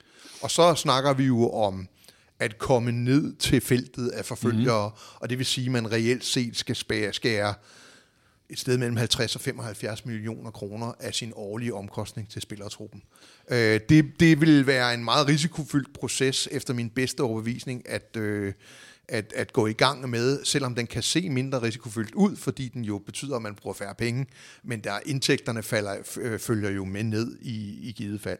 Så, så med et lille glimt i øjet, øh, og da jeg jo mener, at FC Københavns berettigelse er at være øh, dansk fodbolds øh, førende dynasti og spille europæisk, så har jeg fundet den gamle Kim Larsen øh, sang Festen fra 2012 frem, hvor øh, de berømte ord øh, skrid pomfrit, det er en lukket fest, øh, fremgår. Øh, og med det mener jeg selvfølgelig, at FC København skal udstråle, investere, agere og spille på en måde, der gør, at de her sådan udfordrere, de godt ved, at de får ikke en chance. De ved godt, at de skal snøjes med smuglerne for FC Københavns bord. Jeg tager lige en historie fra virkeligheden. Øh, den her udsendelse er optaget tirsdag den 22. december, det er eftermiddag. Øh, tidligere i dag, der optog vi sådan en stor Superliga-status her på Mediano. Undervejs, der viser Rasmus Mornerup mig sådan en computerskærm, hvor der står, Jakob Næstrup er blevet ny assistent i FC København. Så øh, vendte vi det her sådan ret øh, on the fly øh, med øh, det hold, der er ved at blive sat med Peter Christiansen i Astorup, øh, Næstrup, Ruben Sages, som Peter Christiansen nævnte som David Nielsens mulige afløser i AGF, to dage før han selv blev udnævnt som sportschef øh, eller sportsansvarlig i FC København man har øh, ansat en, en, en øh, head of data, Morten Riftensø øh, Pet, som jeg kender fra, fra KMD, eller, eller, eller har mødt i KMD, er virkelig dygtig. Christian Engel kommer fra Brøndby. Sune Schmidt har fået en ny rolle. Det er jo sådan et, det er jo sådan et stabenes galaktikos øh, derude. Men det vi så diskuterede, det er at sige, sætter du holdet først, eller laver du strategien først, og så sætter holdet derefter. Øh, hvor jeg kan godt være lidt skeptisk på at sige, det er der lige Safshus med godt hold, men der er også to assistenter, der gerne vil være, være cheftræner, og det skal også ledes det der hold. Hvem er det, der leder det? Og øh, er, er PC så ansvarlig med ledelse i det der regi? Har han ikke bare været en meget, meget dygtig scout i AGF, eller bare øh, meget, meget dygtig scout i AGF? Så der er nogle ting i forhold til, øh, jeg vil jo næsten som reklamebyrå spørge den her ledelse, hvem er I? Hvem vil I gerne være? Hvis vi skal tage jer som kunde, og det bare er back on track, og jamen, vi tager det til, til Dubai, hvis det er fint, så aner jeg ikke, hvem I er, andet end I en lille smule usympatiske. Altså, og så er jeg ikke sikker på, at vi vil have jer som kunde. Øh, og det er jo sådan, det her med den nye fortælling om FC København, positiv arrogance. Jeg elskede positiv arrogance. Jeg elskede ned at se, når de råbte bunderøv af det, af det inden for B93, hvis de spillede i parken. Ikke? Øh, og man lå nummer, nummer røv og guldsand og havde stadigvæk den der. Men nu, det holder jo ikke i dag, positiv arrogance. Det, altså man, er, man er på herrens mark i forhold til en ny fortælling. Øhm, og man er sådan en midt gråsprængt løve på savannen i stedet for at være en sulten løve, en agerig løve. Man er ikke en, der sådan bryste frem og rækker ud, øh, eller, eller den der øh, agerighed, altså med den, den vågner, og nu er det ikke fordi, det skal være, det kan være lidt barnagtigt hele tiden at tale om løven, men altså det der med, hvordan får man sulten ind i den her fortælling? Hvordan får man agerigheden? Hvordan får man igen udfordrerrollen ind i det? Fordi lige nu er man bare med at sige, vi skal back on track. Om det så er nødvendigt at tage på træningslejre i Dubai, selvom vores fans blæser os det ind i hovedet, vi ikke skal, og vi ikke engang kan forklare os ud af det med en ordentlig kommunikation bagefter. Det er jo sådan set forholdsvis sølle. Hvem er I? Altså, hvem vil I gerne være? Alle klubber bør have et, nu kommer det til at lyde som sådan en rejsende i Simon Sinek, men bør have et why. Hvem er vi? Hvem vil vi være noget for? Det kan jeg ikke se, at FC København har. Så før man overhovedet kan begynde at lave slogans, er man nødt til at finde en moderne fortælling om FC København. Og det er ikke, jo, en kulturkatedral og øh, altså alle mulige ting, og det mellem kampene og ved sådan, det er sådan set fint nok. Det er sådan set neat. det er sådan øh, en nette strategier, øh, men det er jo ikke noget, der virkelig batter noget i forhold til, hvem, hvem vil vi gerne være? Hvad er den nye fortælling om os? Jeg synes, du er en hård mand. Jeg tror, at svaret for P.O. Links Allé ville være, at men nu sætter vi det her nye hold. Øh, vores målsætninger er de samme. Øh, vi vil være den dominerende fodboldklub i Danmark. Øh, og nu prøver vi at give svar på alle de spørgsmål, du rejser her øh, med en ny holdopstilling, hvor vi på mange områder har, har hentet øh, nogle rigtig spændende øh, personer. Øh, du kan sige, risikosigende, øh, strategisk, økonomisk, efter min bedste overbevisning, så er det, at det ikke nok at have dygtige musikere øh, for at levere en god koncert. Altså, mm. øh, du skal have en øh, rigtig dygtig dirigent, øh, og i fodboldmæssig forstand, så kan du ikke kompensere tilstrækkeligt øh, med dygtige stabsmedlemmer og trænere og alt muligt andet, hvis ikke du også følger op økonomisk i forhold til, hvor øh, dyre fodboldspillere du køber, eller hvor gode fodboldspillere der så er dyre, du køber. Så, så det har vi ikke, vi har jo ikke umiddelbart fået et nyt svar på, om man fortsat vil bruge 50, måske endda øge afstanden til FC Midtjylland øh, på mm. spillerbudgettet. Og det er, den, det er den ene komponent, som jeg mangler. Øh, omvendt har man heller ikke sagt, man ikke vil.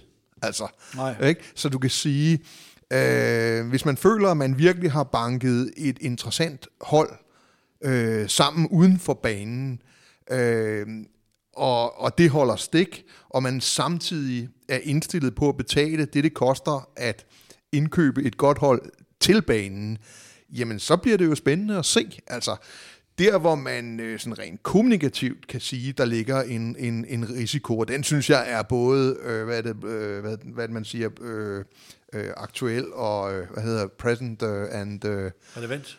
Ja, ikke, men, men der er sådan et, et udtryk for litteraturen, en eller anden gyserfilm, eller en eller anden øh, øh, øh, film, der hed et eller andet med øh, A Present and et eller andet Danger. Øh, men, men, men det er jo, at man risikerer at blive sådan en corporate kliché. Mm. Altså, nu har man en, altså man har always on, man har head of people and culture, øh, man har en udviklingsdirektør. Altså, det er jo, altså, der er jo store internationale koncerner, som knap kan liste øh, lige så mange, lige så lange titler op øh, på, på deres nøglemedarbejdere. Øh, og, og det må vi jo så se, om, om, om det er en noget forbigående, og vi i virkeligheden glemmer det. Øh, pointen omkring FC København, det er jo, at lige præcis med den klub er det meget, meget enkelt at vurdere, om det lykkedes eller ej, mm. fordi målsætningerne er så entydige. De skal blive mester meget ofte, og de skal ud og spille europæisk. Øh, og vi kan se, hvor meget man mener det, når vi finder ud af, øh, hvor meget øh, de bruger på deres første hold. Det er den her med fra positiv arrogance til, jeg kalder det aggressiv ydmyghed. Øh, jeg havde den der, øh, øh, det var noget som Claus Steinlein, jeg hørte det første gang i en snak med ham, hvor han siger det der med, at vi, vi har lavet en liga, hvor vi sammenligner os med en række europæiske hold på en, på en række parametre, hvor vi ligger nummer sidst i den der liga. Det er jo sådan et billede på at sige, hvordan bevarer man, det er det, som Rasmus Ankersen kalder sult i paradis, men det er jo at, at arbejde med de der ting, hvor, og så vil jeg godt lige tage den der, det der why ind igen i forhold til FC Nordsjælland, kan man sige. Der, der er en, der er en, der er en, den er måske nem, men det er, en, det er en særlig fortælling. Man gør noget, som er vigtigt, og det er sådan, tapper ret godt ind i, i en tidshånd med, hvor Dubai jo er det stik modsatte. Og det, der lige står nu og siger, hvis vi er reklamebyrå, hvad har vi at arbejde med? Vi har nogen, der vil være nummer et, vil være back on track og vil tjene penge. Det skal være en bæredygtig forretning. Men hvem vil I være noget for? Det er, vi skal ikke gå længere ind i det. Jeg, jeg, jeg, jeg synes bare som, som reklamebyrå, det er ikke nemt at arbejde med den her, fordi Ej, man, man hvor, kan jo ikke hvor, vil, hvor vil du hen, Basman? tilskuertallet ikke ser fornuftigt ud dengang, hvor, hvor mm. man måtte have tilskuer og sådan noget. Jeg synes, jeg synes det, er, det er en lille smule hårdt. Vi har jo savnet nogen, der skulle tegne butikken, og, og dermed minde os om, hvad deres why var. Øh, og, og da der så blev tid til, at, øh, om jeg så må sige, ufrivilligt at øh, komme på banen rent kommunikationsmæssigt, så tror jeg godt, vi kan blive enige om, at, at det var ikke vellykket, øh, lige meget hvem af dem, der så en forsøgte sig med det. Øh, men jeg tror, at det kan blive meget, meget hurtigt glemt, hvis man leverer i forhold til hovedleverancen, nemlig at blive den dominerende danske fodboldklub. Øh, og, og det bliver, jeg synes, det bliver sindssygt spændende at se, jeg plejer jo at joke lidt, når jeg sidder med, med gode FCK-fans omkring det der slogan, som hedder øh, uh, Success is uh, temporary, uh, loyalty is forever. Altså, så plejer jeg jo sådan at, at joke lidt med, men det var jo aldrig meningen, at det skulle testes. Altså, Nej. ikke? altså, det har klubben jo sørget for i mange år, at det, ja. var, øh, øh, det, var, det var sådan en, en teoretisk øh, tilstand, øh, hvor man jo kan sige, at, øh, at der har vi måske nærmet os, eller vi nærmer os måske en tid, øh, hvor, vi, hvor vi får nogle svar på, om, om, om det kun er et slogan, eller om det er en kultur. Øh, jeg synes, det er rigtig, rigtig spændende, at man i hvert fald ser det ud til, vælger at, at gå efter nogle interessante øh, personligheder, øh, på, på, på de her, altså nogle dygtige musikere til orkestret, øh, men, men det skal jo følges op øh, med nogle øh, mm. udmeldinger, som i høj grad vil være økonomiske. Øh, og så, øh, så skal Always On og alle de andre moderne udtryk for, altså den der moderne fortælling, du efterlyser, synes jeg egentlig, man forsøger sig med. Så kan vi diskutere, om, om den er vellykket eller ej. Men man forsøger sig i hvert fald med at, at, at komme ud med nogle budskaber om, at øh, stadion skal bruges på en anden måde, øh, byen skal integreres på en bestemt måde og sådan nogle ting. Og det synes jeg er alt, alt for tidligt at, øh, at rette alt for store kanoner imod. Øh, altså, der er et nyt FCK. Øh, mm. Hvad hedder det? Den har de samme målsætninger og forventninger som det gamle FCK. Og så har den naturligt nok øh, nogle øh, nye måder at prøve at opnå de samme målsætninger øh, på. Det helt store spørgsmål er, om man har en særlig præcis oplevelse af, hvor vanskeligt det er. Fordi nu taler du meget om den her udfordrens mentalitet. Øh, og jeg kan godt fortælle at det er rigtig, rigtig svært at have udfordrerens mentalitet, når man ikke længere er udfordreren. Og det er selvfølgelig pointen med det, du siger. Mm. Men du skal også bare huske på, at i FC København i hvert fald, så længe jeg kan huske, så er vi fuldstændig klar over, at vi boksede over vores vægtklasse øh, internationalt, og som sådan var vi per definition altid udfordret. Øh, det kan godt være, at man er faldet, eller det er man helt sikkert, øh, slumret en smule nationalt. Øh, men man, ja, øh, og det kommer også til at gælde den nye FCK. Altså, når de står til juli og august og skal kvalificere sig ude i Europa, øh, så bliver de øh, udfordret, øh, som den udfordrer, de er til den position. Og at kvalificere sig til 13 ud af de næste 15 øh, hvad hedder det, gruppespil, eller at øh, kvalificere sig i 13 ud af de næste 15 sæsoner til europæiske gruppespil, herunder måske fire gange til Champions League. Det er en udfordring, der er værd at tage at føle på, og det er i virkeligheden jo også det nye FCK's evne til at levere på det plan, som bliver afgørende.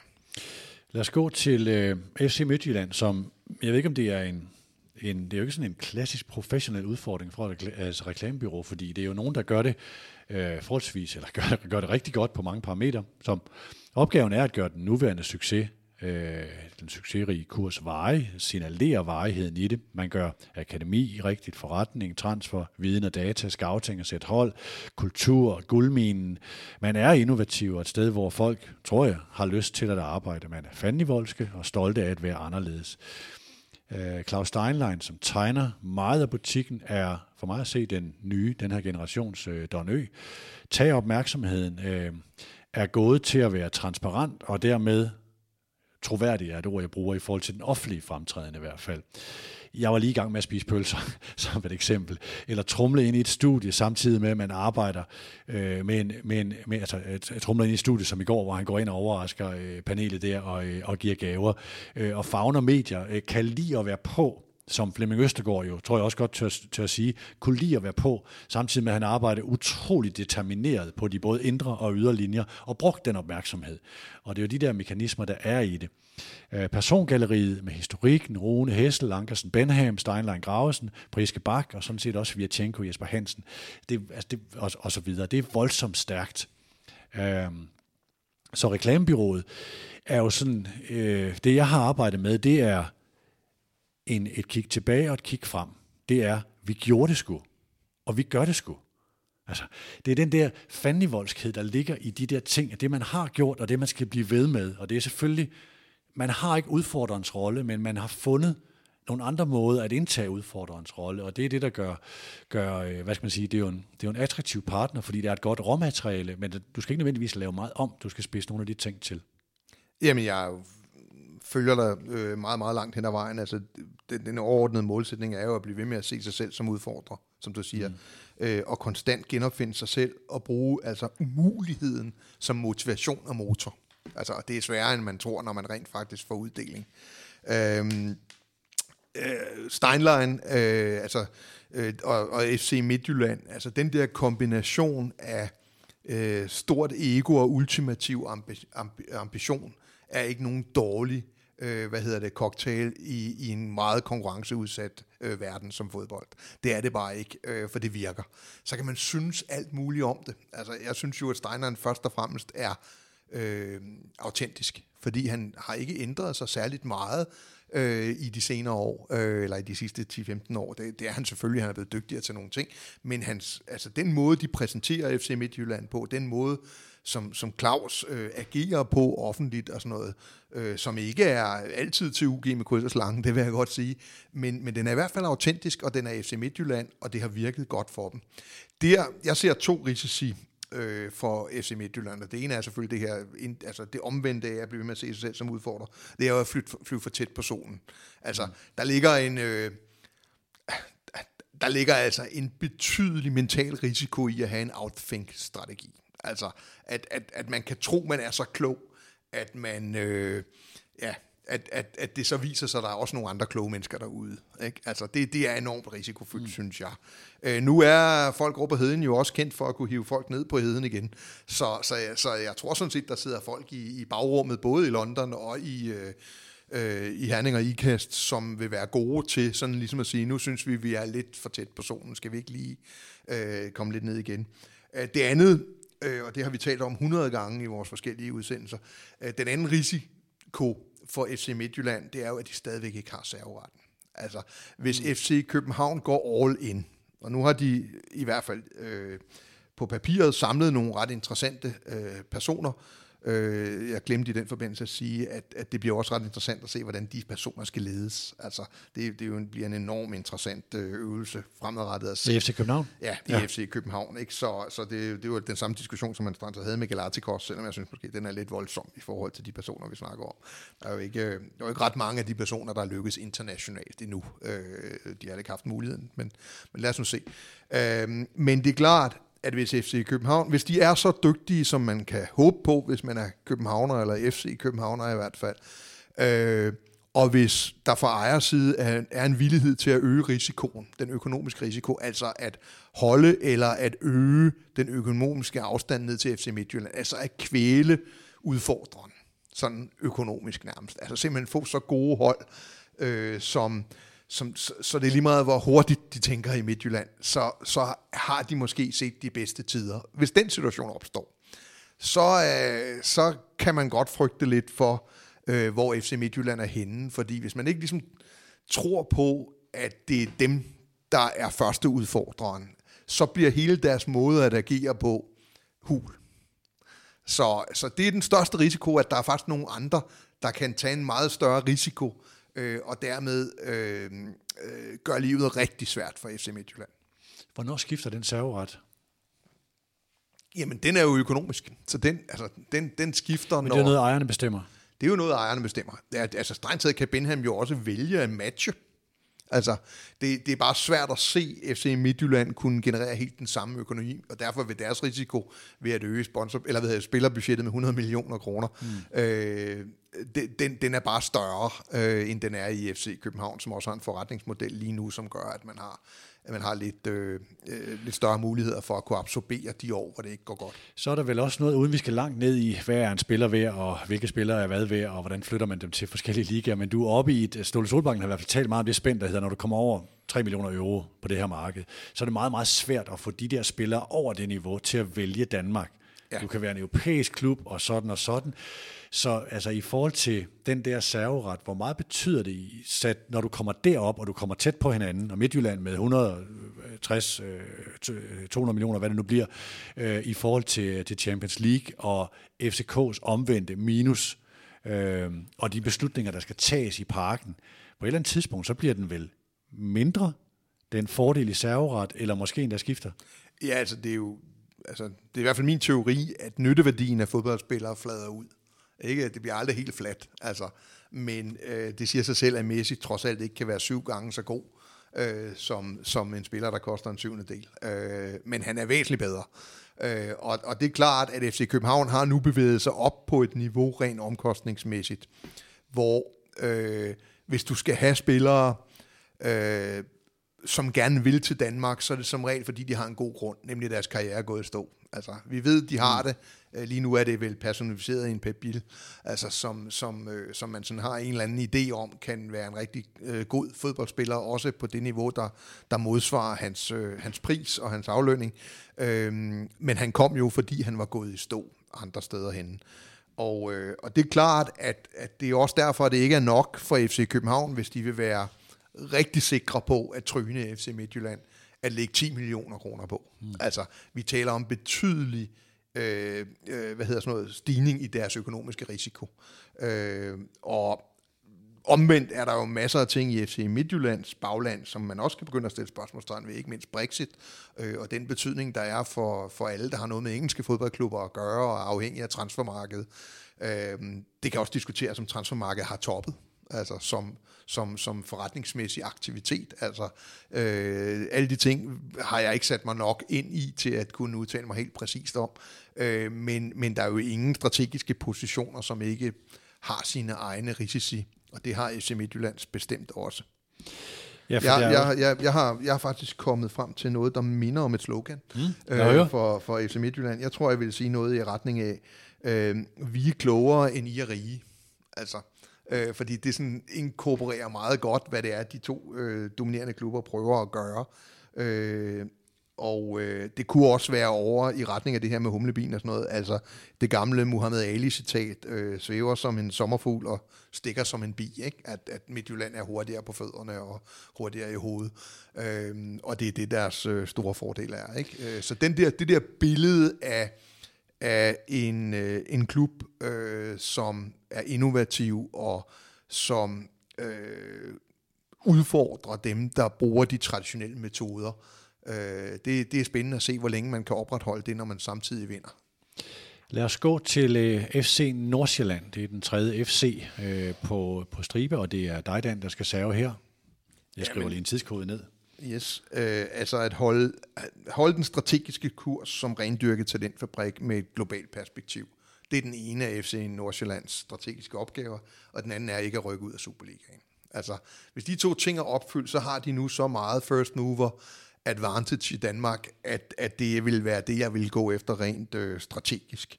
Øh, risikoen er jo, at, at de enten får sportslige ambitioner, og dermed, sådan, om jeg så må sige, risikerer at glide ind mod den her hybrid, altså den mindre rendyrkede talentfabrik. Og, og når jeg siger det, så er det fordi, at vi jo ved, at der er nogle, øh, der er nogle planer om Hillerød og et større opland og den slags ting. Øh, og, og, øh, og det kan jo være med til, at man strategisk begynder at tænke i nogle lidt andre baner, end man har gjort hidtil. Så øh, vil FC Nordsjælland som talentfabrik selvfølgelig også være udsat for store forandringer på transfermarkedet herunder det, der sker i England. Men, men, men alt det må vi jo se. Øh, og hvis jeg skulle, hvis jeg skulle komme med sådan et eller andet slogan eller en reference, som opsummerer øh, FC Nordsjællands situation sådan kommunikativt, så vil jeg, og nu ved jeg, at du vil øh, få tårer i øjnene, fordi det er jo en Springsteen-reference, øh, og vi skal tilbage til 1974 efter en koncert øh, med The Boss i, øh, i Cambridge, som jeg tror ligger i New Jersey. Det vil være et godt bud i hvert fald. Der ligger også et i New York, men jeg tror, det var det i, i, øh, i New Jersey. Og der skrev øh, kritikeren, som jo så senere er blevet tæt tilknyttet til Bruce Springsteen, øh, øh, John Landau, han skrev, I have seen the future of rock and roll, and its name is Bruce Springsteen. Så det må jo være et eller andet med at uh, see the future of football in farm. Altså, og, og her skal man huske på, også i sådan forretningsmæssig forstand, og nu er vi jo reklamebyrå, så det handler jo om forretning, mm. at øh, FC Nordsjællands største kunder, det er jo hverken Arbejdernes Landsbank, eller øh, os, der kommer op og, og køber en pølse, og nogle gange indløser en entrébillet. Det er jo andre fodboldklubber. Altså, øh, fordi det er dem, de sælger fodboldspillere til. Øh, og det kan jo have en betydning for, hvordan man tænker også kommunikativt. Øh, og, og, og der er øh, FC Nordsjælland lige nu et godt sted, som øh, de skal gøre alt for at forsvare.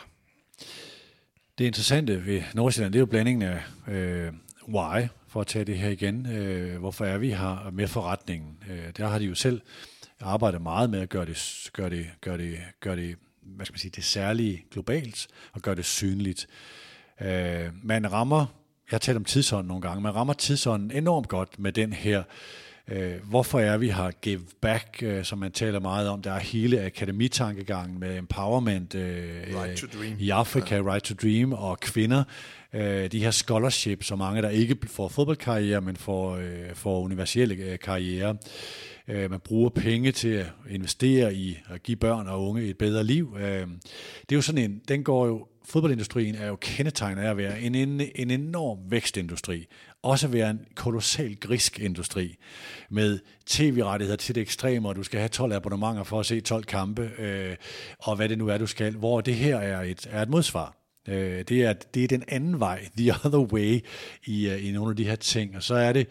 Øh, man kan også endda gå, øh, altså øge kontrasten i nogle sammenhæng og sige, hvis man skulle dreje på nogle knapper og sige, jeg tænker tilbage på den her, kan du huske Morten Vikhorst på et tidspunkt i Morten Olsen-tiden øh, får et straf, eller øh, Danmark får et straffespark, Morten Olsen, eller øh, Morten Vikhorst beder Morten Olsen om tilladelse, jeg tror det er 2000, eller i starten af 2000'erne, øh, øh, og sparker den ved siden af med vilje, som bliver sådan en, øh, en global historie.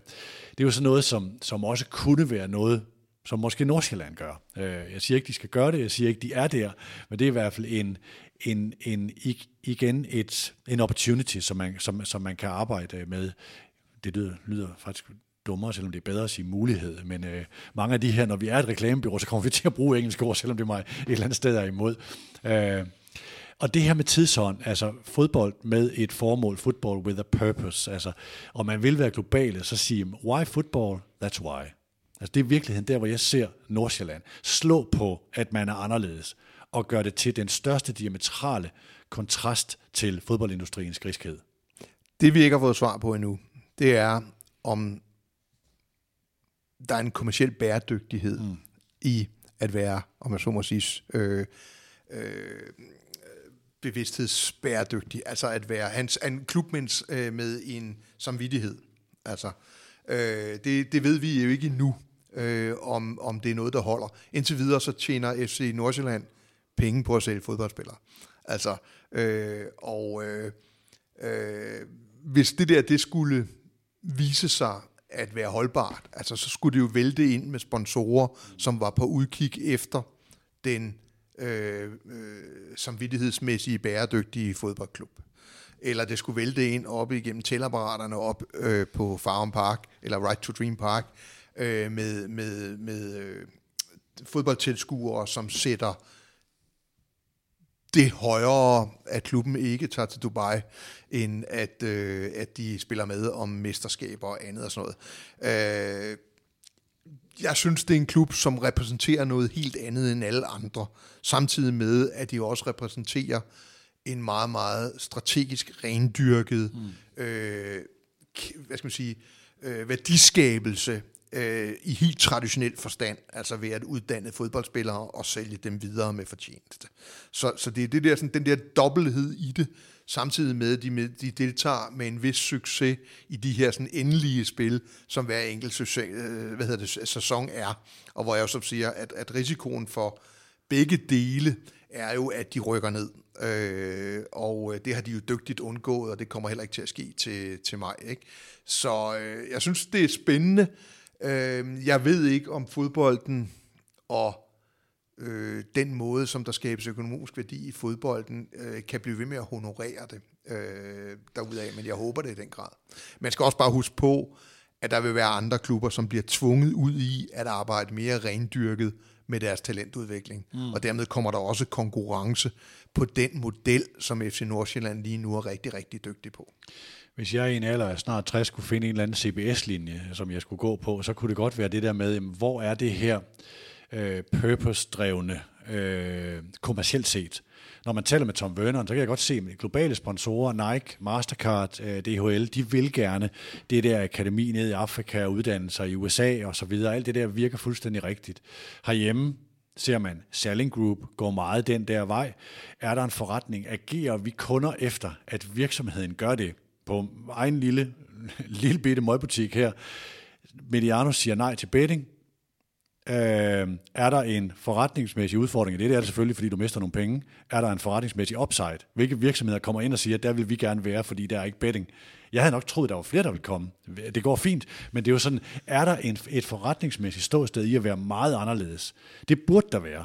Det vil jeg umiddelbart tro, at fordi forbrugerne er så vanvittigt bevidste om mange ting og ytrer sig så klart om mange ting, at der også vil være nogle ting i det.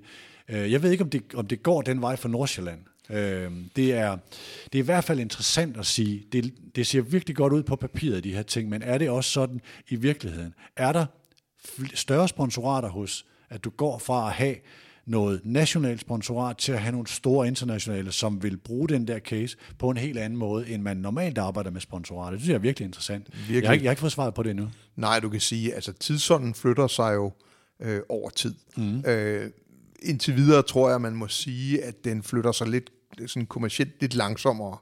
Øh, og øh, der er jo ingen tvivl om, at min datter, som nu er, oh, den er farlig, den er 26 år, øh, hun ser på verden, ikke kun fordi hun er kvinde, øh, øh, hvad hedder det, hun ser på verden på en anden måde, end jeg gør.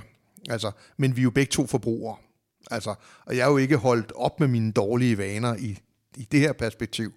Øh, og jeg køber stadigvæk, tror jeg, jeg er stadigvæk en større forbruger, end hun er. Altså, men der er jo ingen tvivl om, at hvis du for eksempel kigger på madvarer og andet, så er der flere økologiske varer i hendes kurv, end der er i min.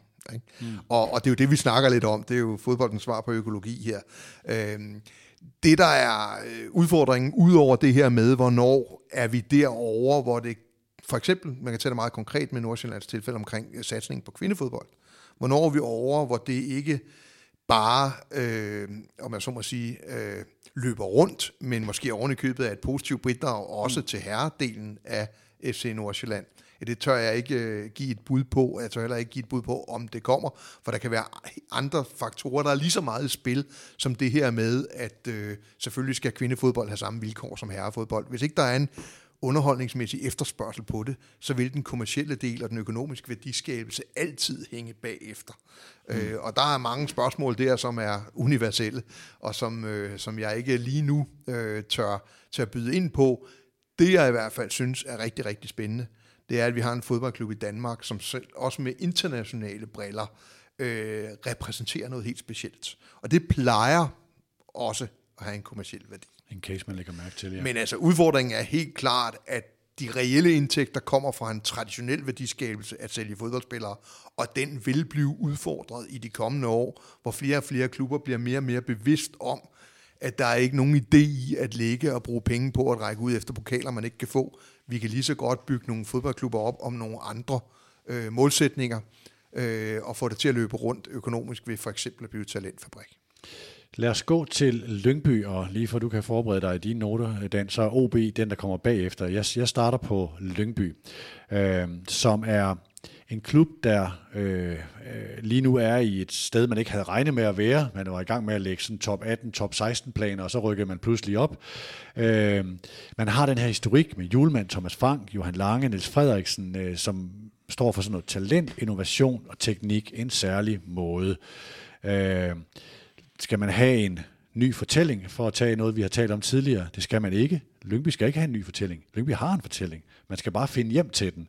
Man har haft, fordi man skulle forsere ting, man skulle blive en Superliga, man egentlig ikke havde regnet med at være i, samlet en lidt broet, lidt for broet flok af folk med bettingproblemer og det, der er værre. Øh, ryk ned, find jer selv, find hjem. Øh, I stedet for at droppe det her med at jage kortsigtet succes, øh, og, og, og skære ind eller slå ind på det her Built to last igen, øh, som jeg vil bruge. Lyngby står for noget, som er lækkert, moderne og klassisk på samme tid. Det er der, hvor Lyngby fodboldmæssigt og som det, den historik, man står på skuldrene af, øh, er interessant. Så det er sådan set bare et spørgsmål om at finde hjem. Jamen, jeg er ikke uenig med dig. Jeg har selv skrevet, og det kommer til at være, det kommer til at være relevant for den der sådan, gruppe af fodboldklubber, som vi i gamle dage kaldte elevatorklubber. Altså øh, dem, som, som rykkede op og ned hele tiden, når vi troede, det havde noget med træneren at gøre. Og det er der åbenbart stadigvæk nogle klubber, der tror, det har noget med det at gøre. Men nu ved vi godt, at det har noget at gøre med økonomi, for eksempel, og forudsætninger.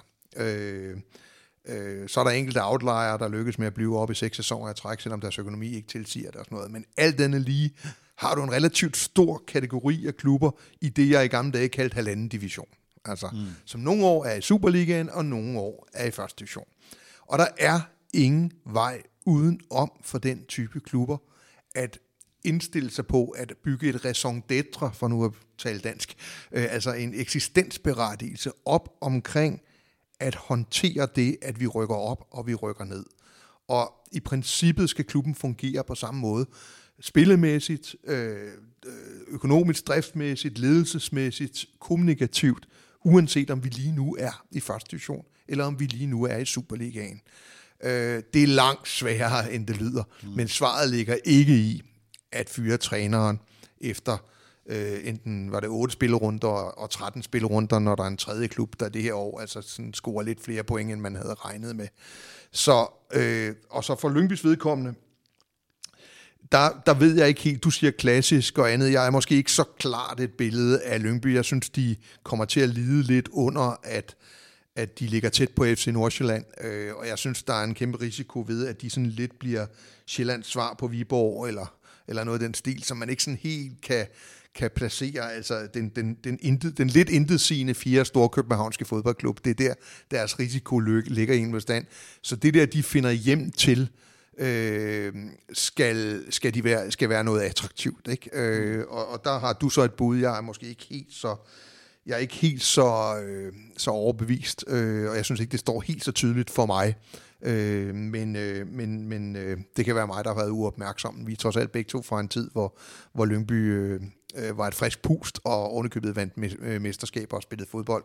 Spillede meget attraktiv fodbold. Øh, men, øh, men hvor meget af det, der ligger i... Øh, øh, i autenticiteten endnu, det ved jeg ikke helt. Nå. Øhm, så, altså, så hvis jeg skulle, sådan, så er det det gamle Frans Beckerli citat, da han møder op nede på øh, socialkontoret øh, få dage efter den sidste udsolgte Gasoline-koncert, hvor, øh, hvor der er vist en, der er løbet med kassen, så der er ikke en krone tilbage til musikerne, øh, og de har besluttet sig for at, øh, at opløse bandet, og så væder han ind dernede på Christianshavn angiveligt. Jeg var der jo ikke selv, trods alt. Og så kigger han rundt, og alle ved jo, at der, der kommer så ham fra gasolin, og så siger han ud i rummet, det går op og ned i showbusiness. Var det Sofie Kælderen? Nej, det var på socialkontoret. Nå, okay, altså, ja. ja, ja.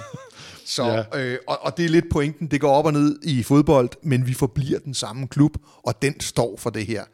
Øh, og så skal vi økonomisk indrette os efter, at det ikke er værd at rykke op, hvis det bare får rykket ned igen næste år, med mindre der er en pointe. Jeg synes, Silkeborg forsøger noget af den stil at holde fast i en spillestil. Mm. Øh, det gav rigtig stor tæsk sidste år, det må vi være ærlige at sige, og de fik også meget kritik for at være naive. Øh, så, så det er en meget, meget svær øvelse. Øh, men, men de klubber er med den økonomiske udvikling i international og dansk fodbold, så er de placeret på en hylde, som er utrolig svær at håndtere. Ja. Men man skal, man skal ikke tro, man kan drømme sig væk fra hylden. Så er det øh, OB, øh, og her er det dig, Dan, der skal lægge ud. OB, jamen... Øh, nu havde jeg jo den store glæde at deltage i Stemmer for Ådalen i en meget, meget lang maratonudsendelse omkring, hvor er OB henne rent strategisk, og det er jo rigtig interessant, for så får man jo også nogle input. Ikke? Og øh, Jamen altså, jeg mener, at OB har nogle muligheder, og ja, der indgår, at de har et meget solidt ejerskab. Altså, det er jo nogle gange noget af det, der definerer, hvilke muligheder du reelt set har. Men også det, at man jo har udviklet sig til at være en, en øh, eller at Odense har udviklet sig til at være en one city club, og at det er trods alt Danmarks øh, tredje største by. Øh, det er ikke helt så voldsomt som AGF's øh, potentiale, men det er der. Mm. Samtidig med det, så ligger de midt i Danmark.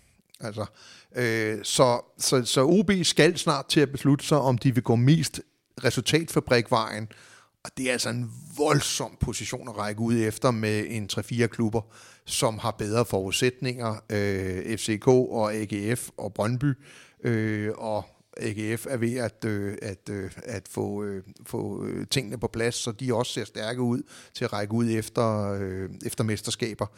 Eller også så skal OB tænke helt om, øh, og så skal de, og det kræver også en investering, men så skal de gå efter at være en ny type talentfabrik mm. i Danmark, øh, og tage udgangspunkt i, at de ligger i midten af Danmark, de har nogle økonomiske forudsætninger, de har nogle stadionmæssige forudsætninger, som øh, måske kunne være interessante at tage kampen op med FC Nordsjælland øh, om den her sådan, position. Øh, og, og der vil jeg bare sige, at der er kun én klub, der for alvor kan være resultatfabrikken i Danmark, men der er plads på det internationale transfermarked til, at der kan være rigtig mange talentfabrikker. Øh, men det er klart, at, øh, at ilten bliver tyndere, jo flere der er øh, ind under den, havde han sagt. Ikke? Så, men, men, men jeg synes, at, at, at OB snart bare skal til at tage nogle beslutninger, om de vil være det ene eller det andet, og så gå efter det. Øh, risikoen er jo, at, at de sådan, øh, bliver fanget imellem de her sådan, to stole for tredje år 10 træk nærmest. Altså, mm. øh, på den ene side, så må man jo ærligt sige, og det kunne jeg da også godt se på de her OB-fans, der deltog i, i Stemmer for 8 På den ene side, så er det så så skidt at være en ret tryg nummer 8 ud af 1500 danske fodboldklubber. Altså, mm. det er jo ikke sådan for alvor i nedrykningsfare, særligt tit øh, og særligt længe. Øh, så, så hvad er det sådan ligesom, der gør, at, at, øh, at den der trygge position som, som evig Superliga-klub, er så forfærdelig endda. Jeg kan jo nævne mange fodboldklubber, for hvem, altså fra Hvidovre til Fremad Amager til Esbjerg til andet, som for hvem den der position faktisk er attraktiv. Ikke? Så, så, øh, så det kan også godt være, at man bare skal finstille nogle, øh, og finde en mening med den position.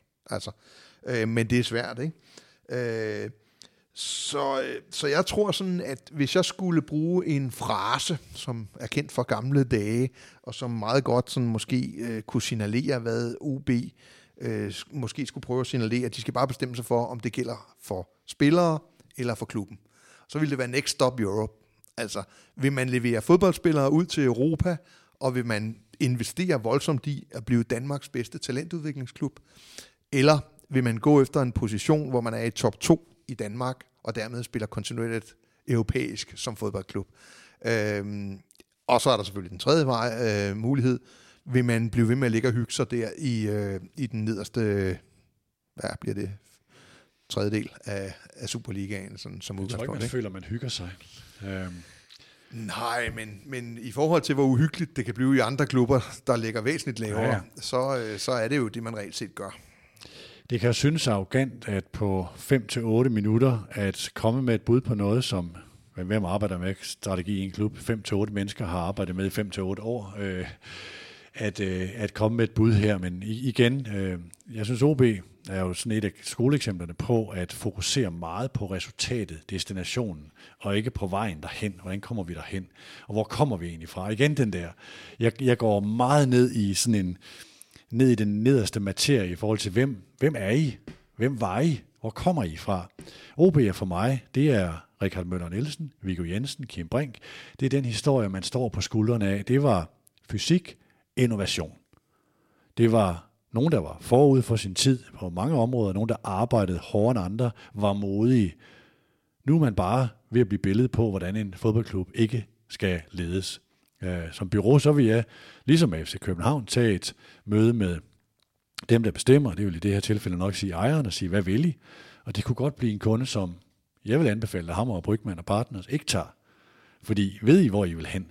Find ud af, hvem I er. Hvem er jeres historie? Hvad er jeres why? Altså mit bud, det er det her med mod, fysik og innovation øh, fra en arbejderby. Og den her power, og noget af det her power er jo livsfarligt, fordi det er en position, Midtjylland har taget. Innovation, den har Midtjylland også taget. Så de har taget det på den nuværende ejers vagt også, langt hen ad vejen. Øh, I bliver, OB bliver mere og mere grå, taler om Europa top 6, som om det var noget, der kommer, fordi man har striber på. Det gør det altså ikke.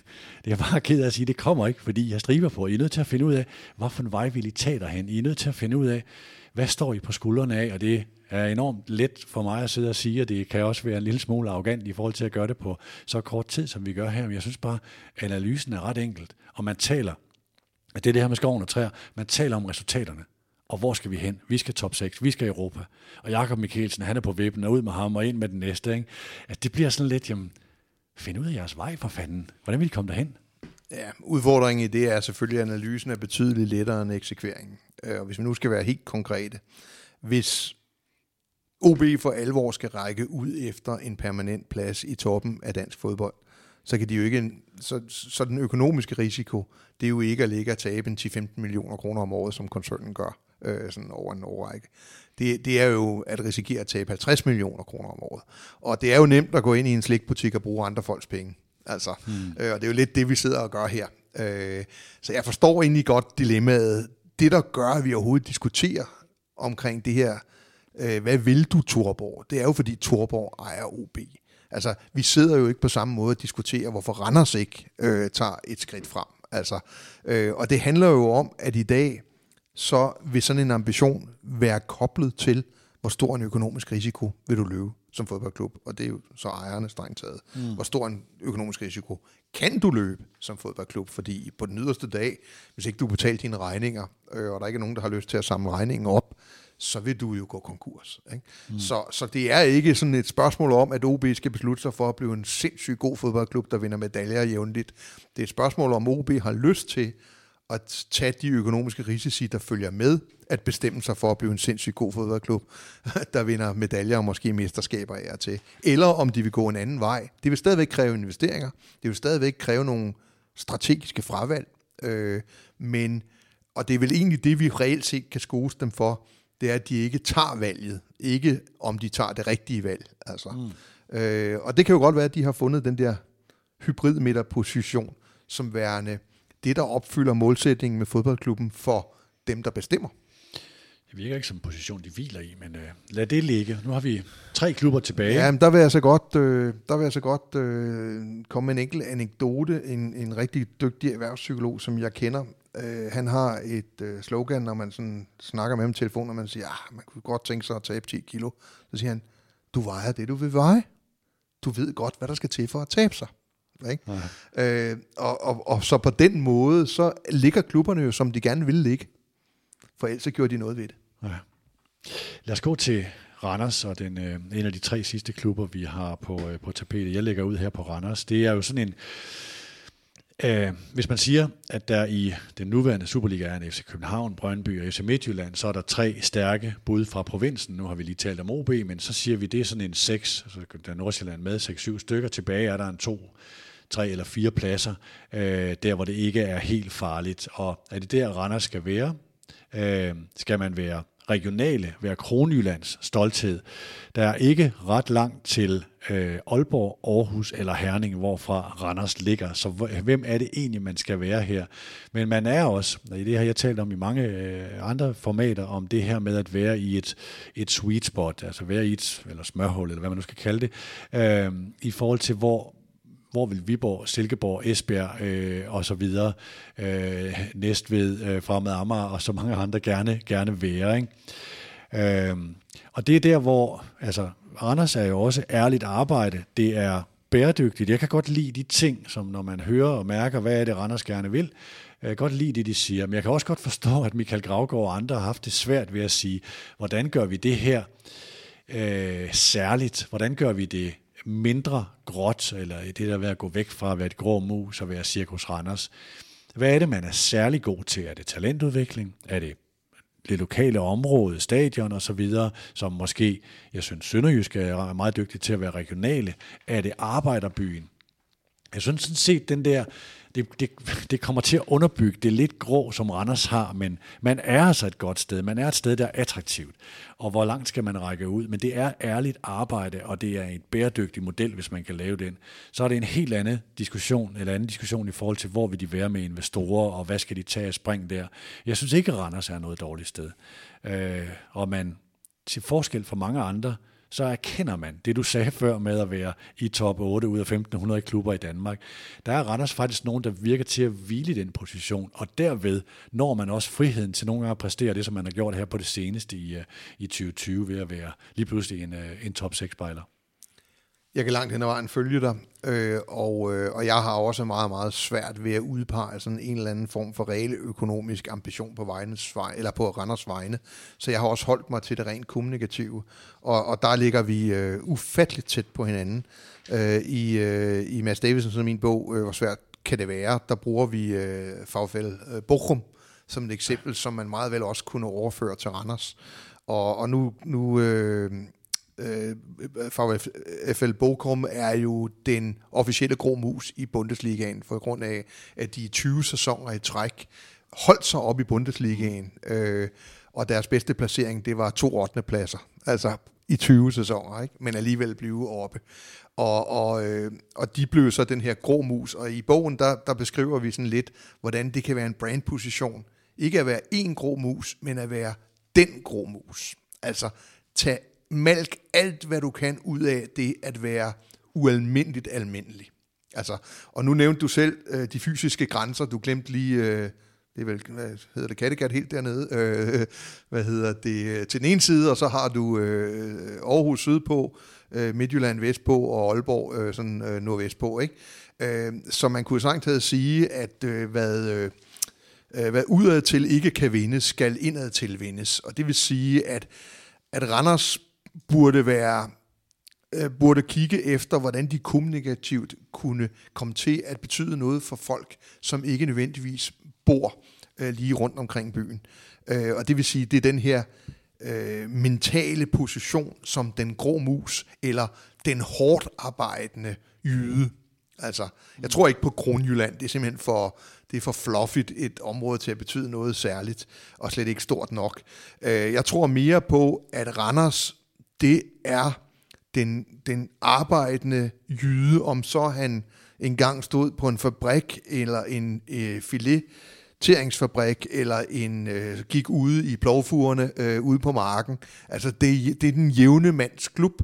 Øh, og øh, og man kunne, øh, man kunne og, og det er den jyske klub. Jeg tror ikke, at det her ville flytte sig sådan særligt meget uden for Jylland. Men jeg tror, at der er rigtig mange almindelige mennesker, der rigtig godt kan lide almindelighed. Øh, altså, Nej. i bogen skriver vi, at man behøver ikke at læse Dan Tyrell for at holde hverdagen.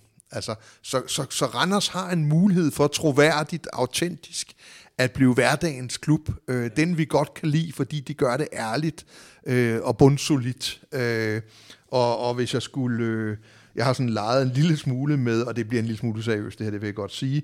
Øh, mit, mit, det mest seriøse, jeg kom så op med, det er, at we get the, John, the job done-agtigt. Ikke? Altså, vi, vi gør det, vi kan inden for de rammer, vi nu engang har. Jeg tror, det er vigtigt, at meget sådan øh, anti-AGF, anti-FC Midtjylland, anti-moderne fodbold. Øh, noget low-key. Og hvis man skulle være en lille smule, øh, når det er jul, så kan vi godt tillade os at være en lille smule humoristisk, men, men hvad havde Jylland været uden heste? Ikke? Altså, øh, det, det, det, er sådan, det, det, det synes jeg egentlig, det kan man godt tillade sig at sige i Randers. Også fordi, at øh, folk, der ikke kender deres logo, de øh, kan så slå det op og, og finde ud af, hvorfor det lige præcis er det. Men hesten har jo bragt Jylland fremad igennem årtier som arbejdskraft og trækdyr. Øh, og, og det synes jeg godt, man kunne spille lidt mere på øh, i, i Randers. Og så er det lidt ærgerligt, det hedder Randers FC. Ikke? Altså, jeg vil, gøre, øh, jeg vil give min halve arm for, at de kommer til at hedde Randers Freja igen. Øh, jeg ved godt, der er flere klubber involveret, for, ja, ja. og Geo Vorup er nok ikke helt enig og så videre. Er, det Vorup, der også er inde? Det kan ja, jeg jo, huske. det er det. Øh, og det er udtalt Vorup, tror jeg nok. Vorup, oh, ja, der, så er jeg jo fuldstændig afsløret. Ikke? Men, men, men der ville faktisk ligge rigtig meget i at blive den der traditionelle, jævne jydes fodboldklub. Hverdagens helte. Jeg siger det, jeg var deroppe forleden. Øh, juleud... Eller hverdagens heste. juleudsmykning, når man, når man sådan kører, nu jeg, ikke, jeg ved ikke, hvad vejene hedder, men når du, når du kan, kan kigge op mod, øh, mod det centrale af byen, der, der ser du bare den der kæmpe store hest, der står på tværs, som er, som er sådan en juleudsmykning med de her julelys og sådan noget. Det er, det er Randers, og det er jyden er stærkere sig. Men, men husk på, Randers er også øh, det falske Memphis, ikke? Og, og, og Randers Regnskov, ikke? Øh, så, Graceland. Så, så den, øh, de rummer meget derovre, men, øh, men, men det er nok lidt den stik modsatte retning, jeg vil foreslå for fodboldklubben. Lad os gå til Sønderjyske, som, er, som jeg synes er en rigtig interessant case. Det er dig, der skal lægge ud, Dan. Jeg synes måske, de er knap så interessante. Nå. Øh, altså, jeg, altså på en eller anden måde, så synes jeg jo, at, at, at Sønderjyske både har været gode til, og vel egentlig også skal fortsætte med, at malke mest muligt ud af sådan en, en oplevet underdog-position. Øh, øh, det er også mange af de ting, vi har sagt om Randers, har vi jo indtil videre kunne sige omkring Sønderjyske, altså en afklarethed omkring, hvor i fødekæden man befinder sig. Øh, nu er der jo kommet nye ejere øh, og mere kapital øh, til klubben, og, og det kan jo rykke på nogle ting. Øh, og jeg synes egentlig, at risikoen for, for Sønderjyske, det er, at de begynder at bruge flere penge på den samme kvalitet af spillere som før. Altså, øh, og begynder at rykke på vores oplevelse mm. af en, nogen, der får meget ud af lidt. Øh, og øh, der er lige i øjeblikket, hvis det er et relativt stort hit med en, der hedder Calby, som, øh, som hedder The Million Dollar Song, ikke? Hvor, hvor omkvædet hedder And you know what they say, a million doesn't go a long way these days. Og det, som jeg ser det, øh, øh, ret interessant omkring øh, Sønderjyskets position lige nu. Hvordan kan man være så super lokal en klub, ejet af folk, der bor i New York? Altså, øh, det, det, er, det, det, det, er sådan, øh, det bliver rigtig interessant at se, hvordan det spiller ud. Jeg siger ikke på forhånd, det er umuligt. Jeg siger bare, at, at, at der er nye udfordringer forbundet med det øh, nye sønderjyske. Øh, og det bliver rigtig spændende at se, hvordan de øh, kommer til at flytte det. Når det er sagt, så er det en af de klubber, jeg har allerstørst respekt for øh, udviklingen de sidste 20 år. Øh, jeg kan mm. huske, at jeg var meget, meget grøn i FC København. En af de første kampe, jeg faktisk øh, så, det var øh, FC København på udebane mod Haderslev, som det jo hed dengang. Øh, over på en bane, som, som jo lå ved siden af det nuværende stadion. Øh, og den rejse, de har været på, øh, øh, er meget, meget imponerende. Der er godt nok meget musik i, øh, i den halvdel af reklamebyrået. jeg tror, du savner nogle koncerter ude i, ude i arenaen. Øh, jeg har i nogle udsendelser talt om det her med regionen, og være til for regionen. Nu har jeg fundet klippet, jeg vil lige prøve at læse nogle ting op, hvad der står i, øh, i deres strategiarbejde. Øh, et, af, et af elementerne. Det er, med udgangspunkt i sporten skal Sønderjyske bidrage til og så kommer der fire bullets. Et, at Sønderjylland fortsat udvikler sig, eller udvikler et attraktivt sted for kvalificeret arbejdskraft. To, at Sønderjylland kan tiltrække og fastholde arbejdskraft. Tre, at Sønderjylland øh, slår bro mellem topidræt og erhvervslivet for at skabe grobund for topresultater. Og fire, at Sønderjylland fortsætter den dynamiske og internationalt orienterede vækst for både virksomheder, medarbejdere og idræt. Det er meget usædvanligt for en fodboldklub, øh, for mig at se det her. Det er i hvert fald meget slående på forankringen i regionen og rækken ud. Jeg tror ikke kun det her er et kommersielt greb for at få dem som sponsorer, og man har Danfoss og Frøs og Sydbank og Davidsen og Line og Pøts og så videre, hvad det hedder på sin, på sin sponsorside. Det er sikkert også en del i det, men jeg synes faktisk, man lever og ånder den her ting, og derfor er jeg kolossalt spændt på at se, hvad sker der i det nye ejerskab. Risikerer man at miste sig selv, eller bygger man i virkeligheden på, at man har råd til at tage de rigtige beslutninger nu, men blivende på det her fundament. Jeg synes, det er rigtig interessant, og jeg synes dermed er Sønderjyske særligt, fordi der er nogle af de her klubber, det har I formentlig også kunne høre, der er nogle, der er svære at lave en fortælling på os, altså lede efter et ståsted og en eksistensberettigelse end, uh, end andre. Sønderjysk er en af dem, og det er derfor, jeg, jeg kalder den interessant, fordi de har det her blandt andet som sådan en slags, det er den, hvis du kigger på kortet, det er den sokkel, som Danmark står på, eller hvad man nu skal sige. Ikke? Der har de noget. I hvert fald Jylland. Jylland står på så. Øh, det her med at, at, at være, og de er også øh, ikke bare jyske, men måske danske mestre i den disciplin, der bliver talt rigtig meget om, vi skal lægge på. Sønderjyske ligger på, forretningsmæssigt, sportsligt, og nu kommer de måske også en dag snart til rammerne, så de får en fodboldbane og alt muligt. Ikke? Øhm, men, men, men er dygtige til de her ting, og jeg synes udfordringen bliver, hvordan man bevarer sig selv, øh, og så stadigvæk tager skridt i at bygge på, og på vej mod hvad?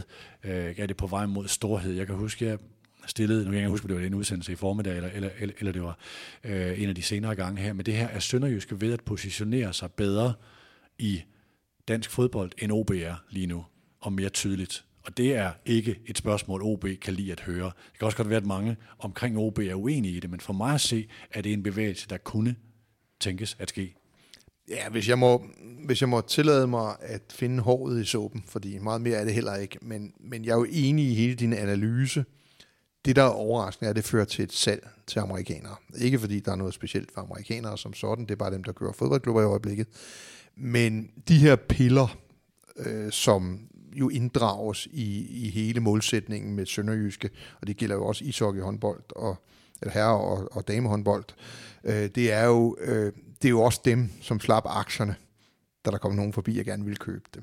Altså, øh, altså dybere stak rødderne heller ikke, end at nu har vi holdt hånden under den her, øh, hvad skal man kalde det, øh, regionale manifestation, som Sønderjyske mm. jo er i alle sportsgrenene. Øh, og det har kostet de øh, personer og virksomheder øh, noget i hvert fald at komme dertil. Og der, øh, altså, så man, altså man er trods, trods alt så meget forretningsmand, så nogle andre kommer og siger, at de gerne vil bære øh, rygsækken, så, øh, så glider den over på de skuldre. Nu kan det jo være, at man har fundet julemanden fra østkysten i USA.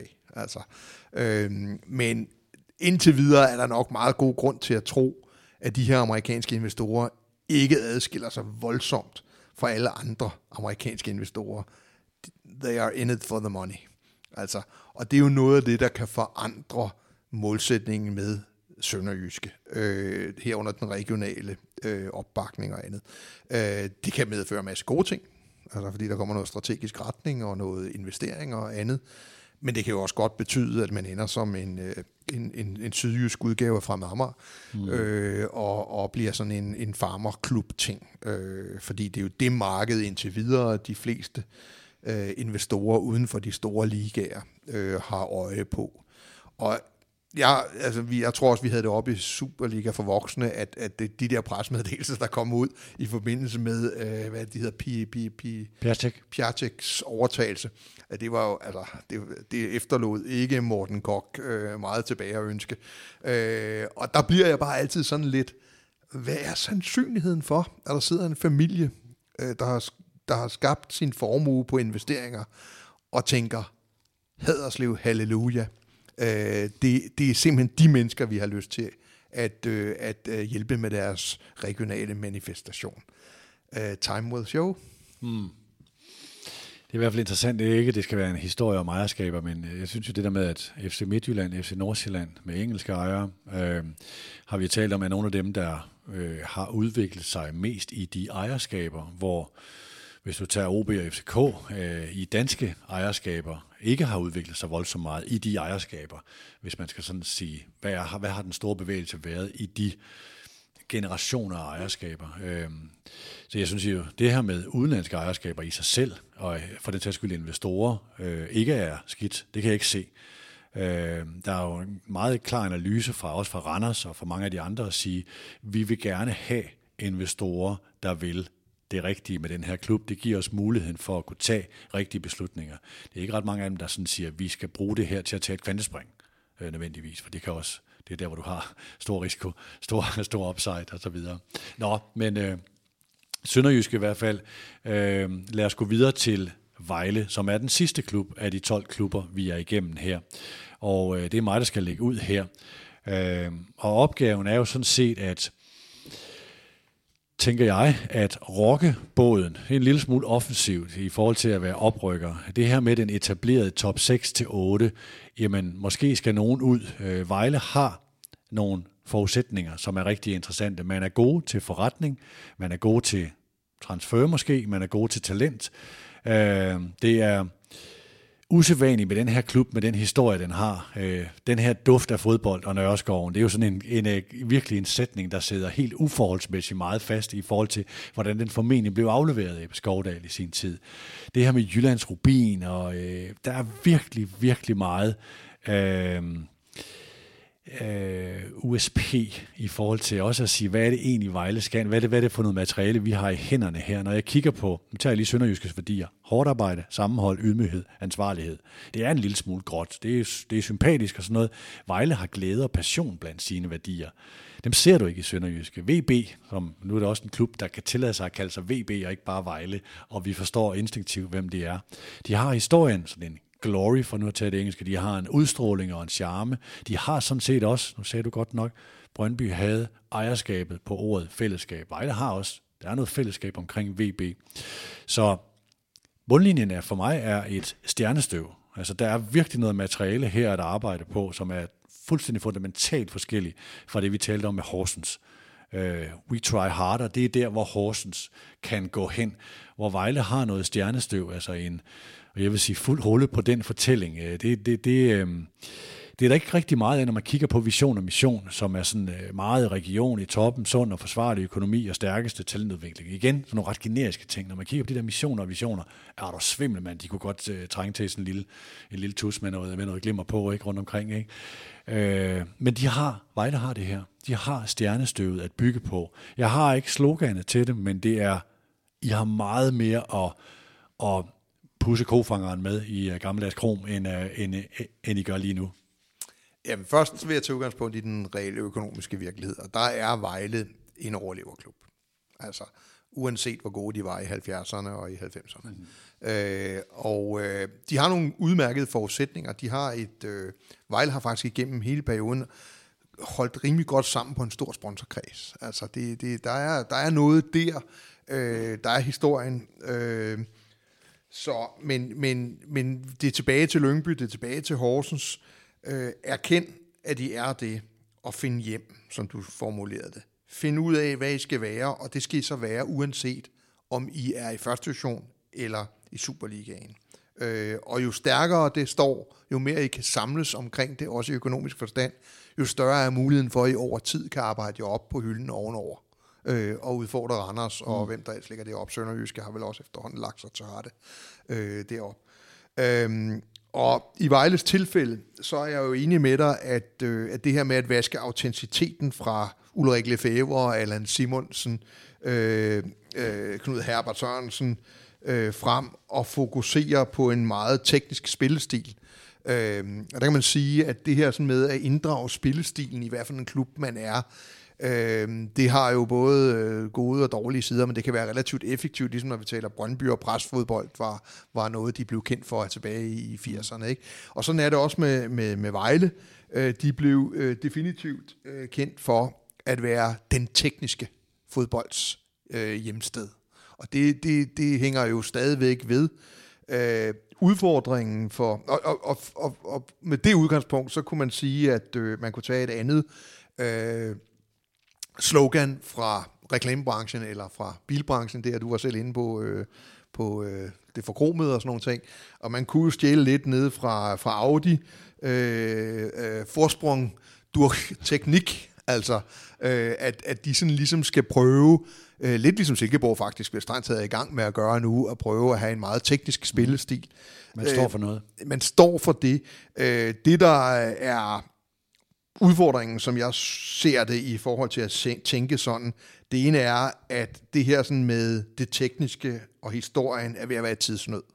Altså, det er Lars Værge og, øh, og dig og mig og, øh, og, og, og den type, Dan Philipsen og andre journalister, som, øh, som holder fast i den. Altså, øh, Vejle er også Brian Sten, ikke? Øh, øh, hvad havde Thomas Graversen, som ikke var en dårlig tekniker, men trods alt øh, internationalt slog sig igennem på andet end teknik i hvert fald. Øh, altså, det, det er sådan en sidste udkald, vil jeg sige, for at Vejle kan pusse det her sådan med at have en helt specifik boldbesiddende i øvrigt det, der efterspørges øh, rundt omkring. Sådan en dansk udgave af noget tiki-taka nærmest øh, af. Ikke? Øh, så de har lidt travlt, øh, hvis det for alvor skal være sådan. Øh, der er spillere på det nuværende hold, der definitivt øh, passer som fod i hoste. Det øh, øh, Mogoli og, og andre er jo, øh, er jo rigtig gode venner med bolden. Øh, det, der kan være udfordringen i det, det er, at jeg vil umiddelbart tro, at det kan gå hen og blive en spillestil, der er vanskelig at klare sig godt med øh, på, på den hylde, mm. hvor, hvor klubben lever, øh, ligger, fordi der er, man inkasserer virkelig også nogle store øh, øh øretæver, ikke? Øh, så på mange måder, så, kan du, så ser jeg lidt på Vejle, ligesom vi ser på Leeds United, øh, med, som jo kommer op med en meget, meget tydelig spillestil i Premier League, og, og insisterer på, at, øh, at, at efterleve den selv, når man er bagud med 3-0 øh, øh, øh, efter 12 minutter på Old Trafford. Øh, og og det, det synes jeg er rigtig, rigtig spændende. Jeg er ikke, jeg er ikke klog nok til at vide, om, om det er en risiko, og om vi er for langt ude, når vi fører det så langt ned på banen, som vi gør her. Øhm, men øh, jeg tror, vi er ved at være en af de sidste generationer, der sådan for alvor ved, hvor stor Vejle var engang. Eller VB, sagde vi ovenkøbet, tror jeg. Tror du, det forsvinder? Med generationer? Jeg tror ikke, at øh, hvis du spørger en, øh, en, en 25-årig almindelig fodboldfan fra København for eksempel, at, øh, at de forbinder Vejle Boldklub ved noget specielt øh, spillestilsmæssigt eller historisk. For jeg tænker, når jeg sådan kigger på, har kigget på FC Københavns fanskare og siger, okay, dem der taler om KB og de der striber og sådan noget, hvad fanden, hvad, hvad har I af forhold til dem? Hvor gammel er du? Øh, de er ikke så gamle, vel? Jeg tænker, der er noget, man vil gerne sole sig i historien, og historien vil altid være et aktiv. Jamen, det er jeg sådan set enig i, hvis man, hvis man er, det er derfor, jeg siger, at de er tidsnød. Altså, ja, ja, ja, de, de ja. kan gribe ud efter det. Øh, altså, da jeg gik øh, kort vej ind i Fremad Amager, så var min første budskab øh, var jo, at, øh, at vi skal tilbage til 70'erne. Altså, mm. øh, fordi der er stadigvæk folk på Amager, som, øh, og, og det er en autentisk position, øh, ja. for det var guldaldertiden for, for Fremad Amager. Øhm, så selvfølgelig kan man det. Man kan, man, kan, man kan genopleve noget, man var engang. Men det er klart, at når man genoplever noget for nogen, som, som får det som en historie, og som ikke har følt det på kroppen mm. øh, på samme måde, øh, så, øh, så forbliver det jo en historie, et postulat, mens det for Lars Værge, Dan Philipsen og dig og mig er virkelighed. Skal jeg huske Ole Ryborg? Må endelig huske Ole Ryborg? Endelig huske, og det, det, det er jo imponerende at se, at, at, øh, at de føler så meget for den klub så mange år efter. De har lavet deres eget medie, VB København, og øh, det er, det er pragtfuldt. Det er et, det er et skønt engagement. Og, men, men jeg vil sige, på trods af det har Vejle gode forudsætninger. de ser der altså ikke med at se Horsens. De har ikke en medie i København, meget bekendt. Olaf er vel også... Øh, Ej, det, Olaf Skåning det, det, er vel er også det. Er du sindssyg mand, Olaf Skåning. Jeg har arbejdet sammen og, med den mand i mange år. Og her vil jeg godt lige komme med en disclaimer. Det er ikke fordi, jeg er bitter over at Vejle slog fremad Amager i pokalfinalen i 1972 på en mål af en lille fyr, der senere kom til Tyskland og Spanien. Det var leverancen fra byrået Hammer, Brygman og Partners. Øh, vi håber, det kan bruges. Du kan ikke klage. Der er kundeservice at lukke mellem jul og nytår. Øh, den, øh, Jytte for marketing er ikke, eller hvad det var. Jytte for marketing er gået. Tak for i år, Dan Hammer. Selv tak, og øh, lad os nu tro på, at øh, det er one of a kind, det her år, vi efterlader. Ja, vi er saftsus med godt nok håbe.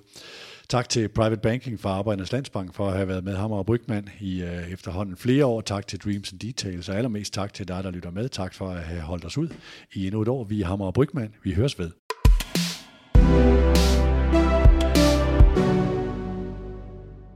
Udsendelsen er produceret af Mediano Media og sponsoreret af Private Banking fra Arbejdernes Landsbank og så vores nye businesspartner Dreams and Details Academy.